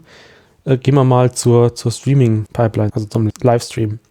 Da hätte ich jetzt gedacht, das blast ja einfach raus. Naja, das ist natürlich auch nochmal ja, äh, kompliziert. Ich, ich sage jetzt auch mal nur wieder, wie es aktuell läuft. Äh, Seit dem Kongress, davor lief es anders, aber seit dem Kongress ähm, machen wir ein. Ja, wir hatten halt vorher das Problem, dass man bei diesen übersetzten Sachen, ähm, also LTMP kann nur zwei Audiospuren, also einen Stereokanal. Das heißt, für die ganzen übersetzten Kanäle musste halt das Video jeweils nochmal mit hochgeschickt werden konntest nicht einfach äh, sechs Sp- Audiospuren oder so mitliefern. Äh, also wenn du jetzt Stereo von den Übersetzern teilweise auch hast, was dieses Jahr auch neu war und so. Aber ja. Ähm, deswegen wurde da umgestellt. Also jetzt wird da, glaube ich, ein Matroska-Container vom Encoder über ein, ich glaube, direkt vom Encoder. Man kann das an verschiedenen anderen Stellen auch machen. Auch hier müsste man, wenn man es genauer wissen möchte, einen Podcast mit Floraf oder Meise machen. Ähm, und, oder meinte, hat sich da jetzt auch irgendwie reingehängt. Ähm, einmal, es wird ein Matroska-Container per Icecast, glaube ich, äh, auf ein Relay geschickt und dann gibt es halt so eine Struktur von Master und, äh, und Slave Relays und so weiter. Und da läuft dann auf einem Master, ähm, wenn du da ein Signal hinschickst, dann wird ein FFmpeg-Prozess gestaltet, der dann die HLS-Schnipsel rausrechnet. Ähnliches Prinzip wie, wie bei den Aufnahmeschnipseln, äh, nur eben ja für die Livestreams, die sind dann nochmal anders gerechnet. Da ist halt weniger Das ist dieses HTTP-Streaming, ja? ähm, genau, HLS ist, ist ein, eins von drei Protokollen, die wir anbieten. Das andere ist halt so klassisch WebM. Also machst halt ein, eine IP-Verbindung auf und dann fliegen da halt einzelne Frames dir entgegen. Bei HLS hast du halt immer einzelne Schnipsel und du machst so eine M3U8-Datei an, die dann nur diese Schnipsel referenziert. Und dann macht dein, dein Videoplayer halt die nächste oder holt sich die Datei neu oder irgendwie so und bekommt halt mit, wenn es neu da ist das HLS äh, HTTP Livestreaming ursprünglich von Apple, versuchen es irgendwie ausstande zu standardisieren, soweit ich informiert bin, ist halt so der Quasi-Standard für, für jetzt auf Android oder iOS, ja. Und das, was wir jetzt dieses Jahr gemacht haben, ist Dash, das ist das Ganze nochmal äh, instandardisiert von irgendeinem MPEG Gremium oder sonst Mhm. irgendwas. Ist im Prinzip dasselbe, dass halt nur, dass die halt diese Playlist-Dateien ein bisschen anders aussehen. Äh, hatten wir dieses Jahr auch dann halt im Browser äh, zum Beispiel. Mit HLS.js oder, oder Dash.js oder irgendwie sowas. Also auch da bin ich jetzt nicht so tief drin. Da dann die, die Und das Leute. geht dann raus an. Äh, diese HLS-Schnipsel kannst du dann mit einer ganz normalen CDN, äh, HTTP-CDN, äh, also Content Distribution Netzwerk wegcachen. Ja, das ist ganz klassisch. Gibt es halt dann, meistens haben wir äh, bei befreundeten Rechenzentren, beziehungsweise wir haben auch immer mehr eigene Hardware in Rechenzentren stehen, äh, die das dann entsprechend verteilt. Ähm, würdet ihr das auch auf YouTube live packen? Äh, haben wir teilweise auch gemacht. Ähm, am Anfang hatten wir da kein Monitoring. Einfach damit es andere Leute nicht machen müssen und wir selber die Kontrolle haben. Und teilweise hast du so Meldungen mit, hey, der Stream geht nicht und dann muss man halt denen sagen, ja, der ist ja nicht von uns. Ja, genau. Das, ist dann, äh, das ist dann immer blöd. Aber wir haben auch schon eigenen YouTube-Livestreams äh, dann gemacht, ja. Auch diese anderen Streams werden dann noch verteilt. Also mediaccc.de macht ja auch Livestreaming, wenn ich das richtig mitbekomme. Wir haben jetzt eine einfache Integration eingebaut. Äh, Wenn ein Livestream gerade läuft, dann hast du es auf der Startseite von mediaccc.de so eine Vorschau von den vier Räumen oder von den Räumen, die halt gerade laufen. Äh, Und dann kannst du darauf klicken und dann landest du aber auf streaming.mediaccc.de, was eine komplett eigene Seite ist, die in PHP geschrieben ist. Ach, das ist eine eigene Seite. Okay, verstehe. Das ist die Streaming-Webseite, also wer sich das aufsetzen möchte, das entsprechende Repo heißt so. Und da hast du halt eine Konfiguration, wo du dann sagst, okay, folgende Veranstaltung, äh, da liegt das Schedule XML, ähm, folgende Räume, f- welches Ca- Case, Herr Cube steht in welchem Raum. Und dann hast du dann noch so ein Mapping zwischen, äh, dass der Schedule halt auch beim entsprechenden Raum mit angezeigt wird. Und dann hast du halt einfach die Streams, die da gerade laufen, siehst du dann halt. Die Streaming-Webseite kann dann halt auch wieder mehrere Veranstaltungen, inzwischen auch mehrere Veranstaltungen gleichzeitig, weil wir das irgendwann mal gebraucht haben. Ja, Ähm, du bist immer auf dem Kongress oder ich habe dich die meiste Zeit auf dem Kongress als so rumlaufend wahrgenommen. nicht damals, ja. Dieses Jahr nicht, das äh, wollte ich fragen. Musstest du in Leipzig auch diese weiten Wege laufen oder war es diesmal ruhiger? Ja, das habe ich teilweise schon auch gemacht. Aber wie gesagt, inzwischen sehe ich meine Rolle halt, äh, Leute zu unterstützen, wenn die irgendein Problem haben, nicht wissen, wen sie fragen müssen und so weiter. Oder irgendwie man sie mal mehr Kontakt mit der PL verschaffen muss oder mit anderen Teams und sie wissen selber noch nicht, wen sie fragen müssen. Äh, dann, dann helfe ich denen halt einfach. Oder wenn sie gerade überarbeitet sind, versuche ich denen halt Arbeitsdinge äh, abzunehmen und so weiter. Mhm, verstehe. Das heißt, du ziehst dich da auch immer mehr aus dem Live-Betrieb raus? Was heißt rausziehen? Also, es ist, Übergibst. ne, das ist, Neue Generation. Ja, so würde ich das nicht bezeichnen. Also äh, am Ende bin halt doch immer der, ich derjenige, der dann die Protokolle von den Meetings schreibt oder Zeug im Wiki dokumentiert oder sowas. Ja. Verstehe. Also ich, ich helfe halt da, wo am, am meisten äh, Not am Mann ist und muss mir halt dazu einen Überblick verschaffen und das ist so momentan den, den Modus, den ich da fahre. Und ja, auf das AV-Zeug hatte ich irgendwann halt auch keine Lust mehr. Ja, okay. trotzdem, wenn man halt der Einzige ist, der vor Ort ist, äh, also äh, ich hätte da dieses halt mal Zeit äh, und war relativ früh schon da und dann, dann habe ich halt doch wieder so diese, ah, da fehlt noch das Podest und äh, da fehlt der Strom und so weiter, dann an die entsprechenden Leute bei uns oder halt dann vom Haus weitergegeben und so. Ja, aber das macht man mittlerweile doch schon so knapp nebenher, oder? Ja, naja, es ist halt in Leipzig halt jetzt alles anders und neu. Mm, Also zum Beispiel haben wir in Leipzig uns, äh, unser Netzwerkteam hat sich entschieden, ah, hm, wir machen jetzt unser eigenes Netzwerk. Äh, Das heißt, äh, im Prinzip hätte man sich Dark Fiber von der, vom NOC mieten sollen, äh, mieten, schalten lassen. Ähm, wusste man aber halt auch erst im Nachhinein und auch, auch wo unseres, äh, unsere Colo dieses Jahr sein wird. Oder, beim- also dieses Jahr, beim 34. sein wird äh, in Leipzig, äh, wusste man halt auch noch nicht, weil neues Gebäude und so. Und da wurden die Pläne auch noch ein, zweimal umgeschmissen. Und am Ende war halt äh, irgendwie direkt neben unserem Büro ein klimatisierter Raum, wo es dann reingekommen ist. Aber bis man halt die Fasern dahin gefunden hatte äh, und dann von da in die anderen äh, Vortragssäle, hat halt doch ein bisschen gedauert. Und deswegen hat mh, an Tag Null das Netzwerk halt noch nicht so ganz funktioniert. Ja, Das ist also ein Learning fürs nächste Jahr. ja genau. Also für dieses Jahr.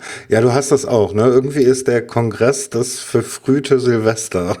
Ja, keine Ahnung. Es ist, so, äh, Kongress umgeschaltet, wir sind im nächsten Jahr. Ja, vielleicht ist es auch, vielleicht fängt ja auch das neue Jahr dann schon an, wenn die Planung losgeht oder sowas. Also das ist vielleicht einfach ein, an verschoben.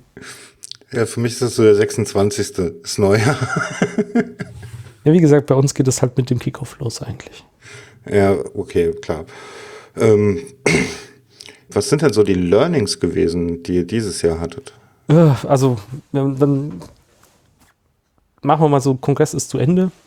Ähm, Mhm. Im besten Fall haben wir es geschafft, äh, alle Vor äh, Aufzeichnungen schon aus dem Haus rauszubekommen. Müssen natürlich dann im Saal das ganze Zeug abbauen, wieder alles einpacken, schauen, ob alles vollständig ist, ob irgendwas verloren gegangen ist. Ähm, haben dann halt entsprechende Listen, Checklisten, die man halt durchgehen muss. Ähm, ja, dann sind die Säle irgendwann leer. Äh, dann stellt man fest, ah, es ist doch noch was passiert, fehlt doch noch was. Dann war es dieses Jahr halt wieder so, dass ich dann halt äh, aus dem Lager ähm, unser Server-Rack äh, Richtung Log geschoben habe. Die haben UMTS-Internet und dann hat, hat sich halt die Leute, die noch, die schon wieder daheim waren, das Zeug dann zum Beispiel runtergezogen. Wahrscheinlich wird man in Mhm. Zukunft einfach generell das, das Case einfach direkt dahinstellen, ja, und dann erst, wenn es äh, wenn da das Zeug wirklich am 5. Januar oder sowas Richtung Lager geht, äh, erst einpacken und auf den LKW tun. Ach so, solange ist da noch, noch Betrieb, der oder so, wo auch wo Internet vorhanden ist. Nee, halt LTE. Da ist halt kein, ähm, nicht mehr die breite, äh, dicke Glasfaser, die Mhm. das NOC uns bereitstellt während dem Kongress da. Äh, aber es ist, geht halt, wenn, wenn du jetzt was tun möchtest, äh, als, als jemand, der schon wieder daheim ist, dann ist das halt der schnellere Weg, als zu warten, bis das äh, Server-Case halt in Berlin angekommen ist. Beziehungsweise, ähm, ja, ähm, der Plan ist es halt auch schon dann, während das Internet noch da ist, dann ins Internet zu synken. Diesmal hat halt wieder noch irgendwie ein Backup, das Audio-Backup hat, glaube ich, gefehlt und das hat man dann, ja, am Ende habe ich auch noch eine Festplatte angesteckt, die dann per Post zur Atze ging. Mhm. Aber das sind nur so ganz wenige Talks gewesen, oder? Also die Masse habt ihr ja geschafft. du möchtest dir halt alles, was, was sich irgendwie schlecht anhört, nochmal anschauen, anhören, ob, ob du nicht noch besseres Audio hast, ja. Also, Da habt ihr aber viel zu tun gehabt dieses Jahr. ja, ja. Und das ist halt, es gibt solche und solche Kongresse und gerade äh, das Postprocessing, also, also Atze und das Audioteam hatten da dieses Jahr schon ein bisschen was zu tun und ja. Und dann machen wir halt, äh, ja, wir nennen es dann äh, Review ähm, nach dem Kongress. Also dieses Mal haben wir es irgendwie am 1. 21. Januar und dann nochmal am 23. Januar, äh, wenn man sich dann schon wieder erholt hat vom Kongress sozusagen. Was? Da hast du dich schon wieder erholt? Naja, so ein bisschen zumindest, wo wir dann einfach nochmal zwei Mumble-Sessions machen, wo dann halt so, was lief gut, was lief schlecht, in Pads festhalten. Ähm, also wie zu jedem Meeting gibt es irgendwie so ein Pad, was wir halt parallel offen haben, wo man halt Protokoll und Links und, und Ergebnisse festhalten, ja. Mhm. Das ist auch alles dann im Wiki verlinkt. Also äh, wer sich im Wiki bis zu den entsprechenden Seiten durchklickt, äh, findet das dann auch. Das heißt, da seid ihr auch ganz transparent. Ja. Also du musst halt nur wissen, wie man mit Wikis umgeht. So, das heißt, und dann ist eigentlich, so was den Kongress betrifft, ist dann Ende Januar erstmal Pause bis ungefähr September wieder. Ja, aber das sind ja die ganzen anderen Veranstaltungen, die ich vorhin in der Histor äh, in dem Zeitraum erwähnt hat, Das ist wohl wahr, ja. wo dann halt auch der Rest des VOG die neuen Features kennenlernt und teilweise kommen auch unter mir dann neue Features dazu. Ja. Aber das heißt im Endeffekt, also da muss dann sich auch wieder bis nach dem Januar oder im Januar jemand hinsetzen, diese ganzen Maschinen neu bespielen. Ja, das, das erleichtert halt das Ansible. Ja, also Ja gut, das erleichtert das Ansible, aber es muss trotzdem noch gemacht werden. das machst du halt dann, wenn du die Veranstaltung aufbaust. Da hast du dann wieder ein Subset von den Cases da und wenn du Glück hast, äh, ist, es im funktionsfähigen Zustand. Ansonsten musst du halt dir ein bisschen mehr Support dazu holen. Also wir haben in jedem Case auch so einen VPN-Router, den du halt als allererstes normalerweise ausbaust, sodass dann auch Leute, die Remote äh, Support machen, einfach in dein lokales Netz kommen und so. Hm, okay. Das heißt, du äh, im Endeffekt macht ihr das von Veranstaltung zu Veranstaltung und dazwischen relativ wenig Support bei euren Geräten. Also oder wenig Arbeit damit. Das hängt halt immer davon ab, was du, ob du neue Features einfügst, äh, welche Konfiguration du fährst. Also man kann das halt auch ohne Storage fahren, wo dann der Minion direkt an den Rechner angeschlossen ist. Wenn du nur einen Raum hast, machst du halt kleinere Setups. Wenn du zwei Räume hast, verbindest du die zwei Räume halt wieder miteinander und da gibt es noch so ein paar Zwischenvarianten, wie du das dann halt bauen kannst, ja. Also durchaus äußerst modular. Ja. Also ist halt alles Linux und du kannst dich überall bei SSH einloggen und musst halt nur wissen, was du tun musst, ja. Und da gibt es aber auch die entsprechenden Optionen dann in, in, in dieser Ansible-Config und je nachdem, was du da halt einstellst, wird das dann halt was anderes ausgerollt. Also dann würde ich nochmal den Aufruf machen, jeder, der irgendwie Lust hat, damit zu spielen, es scheint, ist ein super interessantes Setup, ähm, der wendet sich an Äh, ja, wie gesagt, am besten halt äh, schauen, wann die nächste Veranstaltung ist, wo man mal mitmachen kann. Und äh, dann Irk aufschlagen, ähm, also äh, Kanal VOG-Lounge ähm, im Hack-Int-Netzwerk äh, per IRC oder Matrix, ähm, was einem da lieber ist. Äh, und dann halt im Wiki rumschauen. Äh, es gibt auch ein, zwei Vorträge, also einmal einen Vortrag zu Voctomix, äh, den Mastermind auf der Frostcon gehalten hat. Ähm, und dann noch einen Vortrag, wo wir mal das komplette Setup auch nochmal mit Folien erklären. Ähm, den Peter und Meise, äh, also der Peter und Meise, äh, auch auf einer Frostcon gehalten haben, ist aber alles bei uns im Wiki verlinkt, ja. Und Mhm, also verlinken wir das Wiki auch Genau, noch so Shownotes. einfach und äh, c3voc.de und dann ganz unten, ähm, wenn man den Text wirklich durchliest, sieht man auch den Link zum Wiki oder man fügt selber slash Wiki hinten an.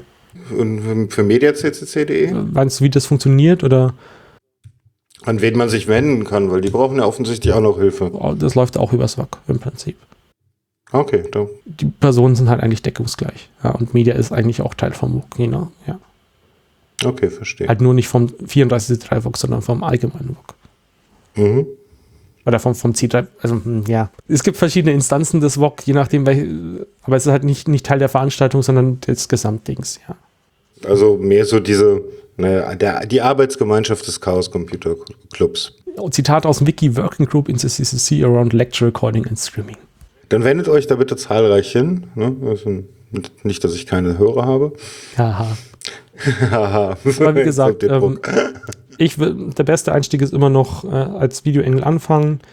Ähm, dann halt mal, äh, wenn man das, das Ding hat, wir brauchen dann immer noch, wir haben noch so eine Rolle, die ich jetzt vorhin unterschlagen haben. Im Saal gibt es noch so, so den Second äh, Level Support, nenne ich ihn jetzt einfach mal. Den, wir haben ihn, glaube ich, inzwischen AV-Technischen genannt. Äh, vorhin war es der Voxal-Verantwortliche, was dann aber wieder mit euren Stage-Managern kollidiert ist, von der Namensnennung oder sonst irgendwas. Mhm, Heißen die noch Stage-Manager? Sie heißen Statement. Okay, ich finde der Manager auf CC-Veranstaltungen immer noch suboptimal, aber Das kommt aus der ich weiß, ich weiß. Ich habe eure Folge da auch gehört. ähm, und äh, das ist sozusagen dann der nächste Schritt und äh, oder halt dann im VOG äh, mitschneiden und dann halt selber mal bei so einer kleinen Veranstaltung mitmachen. Das heißt, wenn, wenn gerade mal was in, bei dir in der Stadt ist oder in der Nähe, ähm, dann lernst du halt das Zeug immer mehr kennen. Ja. Ja, mir ging es halt jetzt auch darum, dass sich auch die Leute wenden, an euch wenden können, die was das nicht beim mediaccc.de helfen wollen, dort mehr Metadaten einzupflegen und so. Genau, also müssen wir halt nochmal, also wir haben halt kein Rechtemanagement auf MediaCCD, das heißt, sobald du da einen Admin-Account hast, kannst du halt alles ändern. Ah, das große Hacker-Problem. Ja, genau, und au- also es geht so weit, dass wir eigentlich erst nochmal ein Interface bauen wollten, damit zum Beispiel ein regionaler Club einfach so für sich einen Ordner pflegen kann, ne? was dann halt eine eigene Software sein wird, die wahrscheinlich über die API dann mit der CD, CD wieder fernsteuert. Also wenn dann jemand redaktionell was machen möchte, dann sollte man den im Club schon irgendwie kennen. Ja? Mhm. Ähm, aber trotzdem, ja, gerne gesehen. Mehr Metadaten und so. Ja. Mhm, immer gut. Und natürlich auch, wer, wer Ruby und JavaScript kann, ist natürlich auch bei jeglicher Art von Software ähm, gerne gesehen. Und ah, genau, wer, wer eine gute Open Source Inventarverwaltung äh, oder Rechnungsverwaltungs- oder sonst irgendwas Software kennt, äh, doch gerne mal melden. das müssen wir da wieder was eigenes schreiben. Ah, okay. Rechnung? Ja, wir haben also gerade die, die Nicht-CCC-Veranstaltung, äh, da verlangen wir halt äh, so einen Pauschalbetrag, der, der eigentlich auch relativ günstig ist im Vergleich zu, zu anderen Dingen, aber das muss halt auch dann verrechnet werden. Ja. Und auch, Mhm. die, wenn du Speditionen beauftragst, um die Cases von A nach B zu bringen, kostet das natürlich was, was natürlich an die Veranstalter weitergereicht werden muss. Ja gut, ich meine, wie viel, ihr, ihr verwendet praktisch eure gesamte Freizeit darauf. Ja, ne? klar, also es wird keine Arbeitszeit in dem Sinn bezahlt, sondern alles, was wir als VOG äh, für die CCV äh, sozusagen einnehmen, geht halt wieder für neue, coole Hardware drauf, damit wir uns nicht mit dem alten Zeug rumschlagen müssen. Hm. Schon mal darüber nachgedacht, das professionell anzubieten? Ja, die Frage ist halt wie. Ne? Das ist halt, äh, wenn es professionell anbietest, dann musst du halt auch Qualität liefern und, und so weiter. Und dann musst du das halt auch wieder mit, mit deinem Beruf vereinbaren können. Und klar, es gibt so Ideen, aber keine Ahnung wie genau. Ja. Mhm. Und dann musst du halt auch wieder überlegen, darfst du dafür noch Club-Hardware verwenden oder müsstest du nochmal eigene Hardware anschaffen, die du dann wieder getrennt halten musst. Und ja, keine Ahnung, vielleicht Oder mietest du es vom Club oder was auch immer? ja, wie gesagt, das Ja, ist. okay, dann wird es wieder kompliziert. Ja. Und so, so lange fahren wir es halt jetzt so. Und wenn es halt nicht mehr so geht, ähm, weil es immer noch mehr Veranstaltungen werden, noch mehr Veranstaltungen, dann müssen wir halt mal schauen, wie wir da weitermachen. Also bisher ist es und bleibt es dein Hobby auch. Ja, klar. Das, die Frage ist halt, ähm, äh, wie definierst du Arbeit, wie definierst du Freizeit? Ähm, ja, also müssen wir in mein Time-Tracking reinschauen, wie viel Zeit äh, das VOG da frisst, aber es ist teilweise schon ziemlich krass, ja. Ja, das kann ich mir gerade vorstellen. Also bei den vielen Veranstaltungen, die ihr da macht.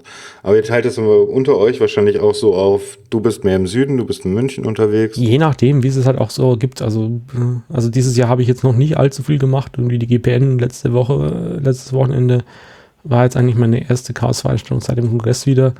Äh, aber als ich noch studiert habe, äh, habe ich auch mal so ein Jahr gemacht, wo ich eigentlich, äh, also äh, fast alle zwei Wochen dann das POC wieder getroffen haben und wir haben uns schon gegenseitig lustig gemacht, wo man es als nächstes sieht. Also es gab es tatsächlich ein Jahr, wo ich auf allen Chaos-Veranstaltungen war, bis auf dem Hackover, weil an dem gleichen Ding halt das Content-Meeting äh, äh, damals noch war.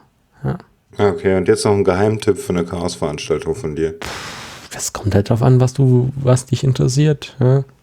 Also einfach das, was die beste Veranstaltung ist, die, die, die, die bei dir in der Nähe ist und wo du viele coole Leute äh, triffst und äh, die Vorträge kann man sich dann ja eh in den Aufzeichnungen anschauen.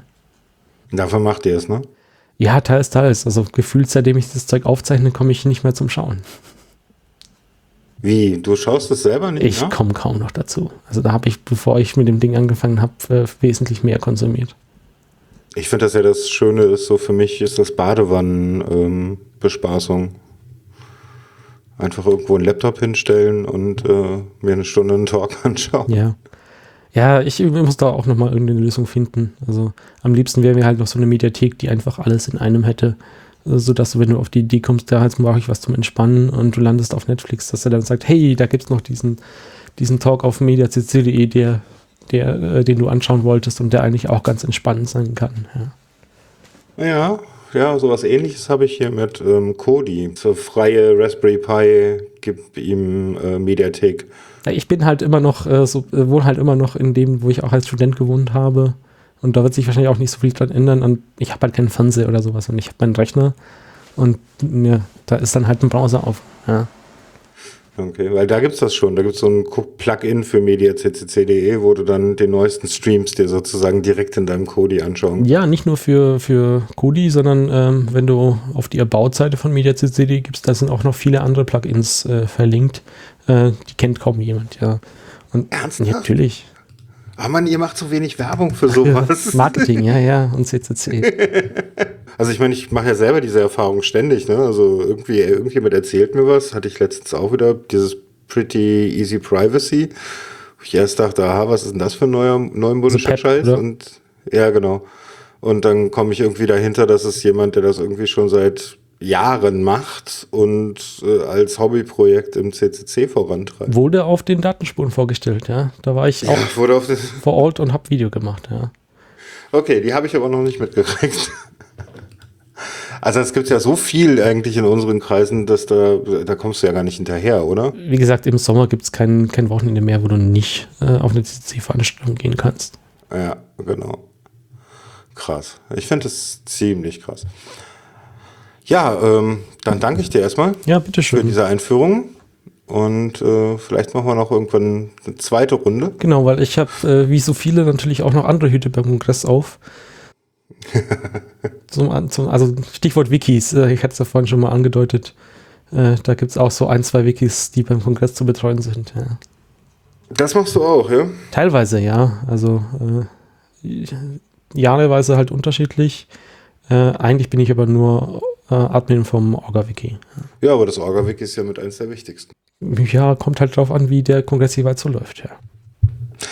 Gut, wie gesagt, dann Dankeschön und ähm, ja, helft fleißig mit beim VOG bei mediaccc.de und ich hoffe, euch hat diese Folge gefallen. Tschüss. Einen schönen Abend.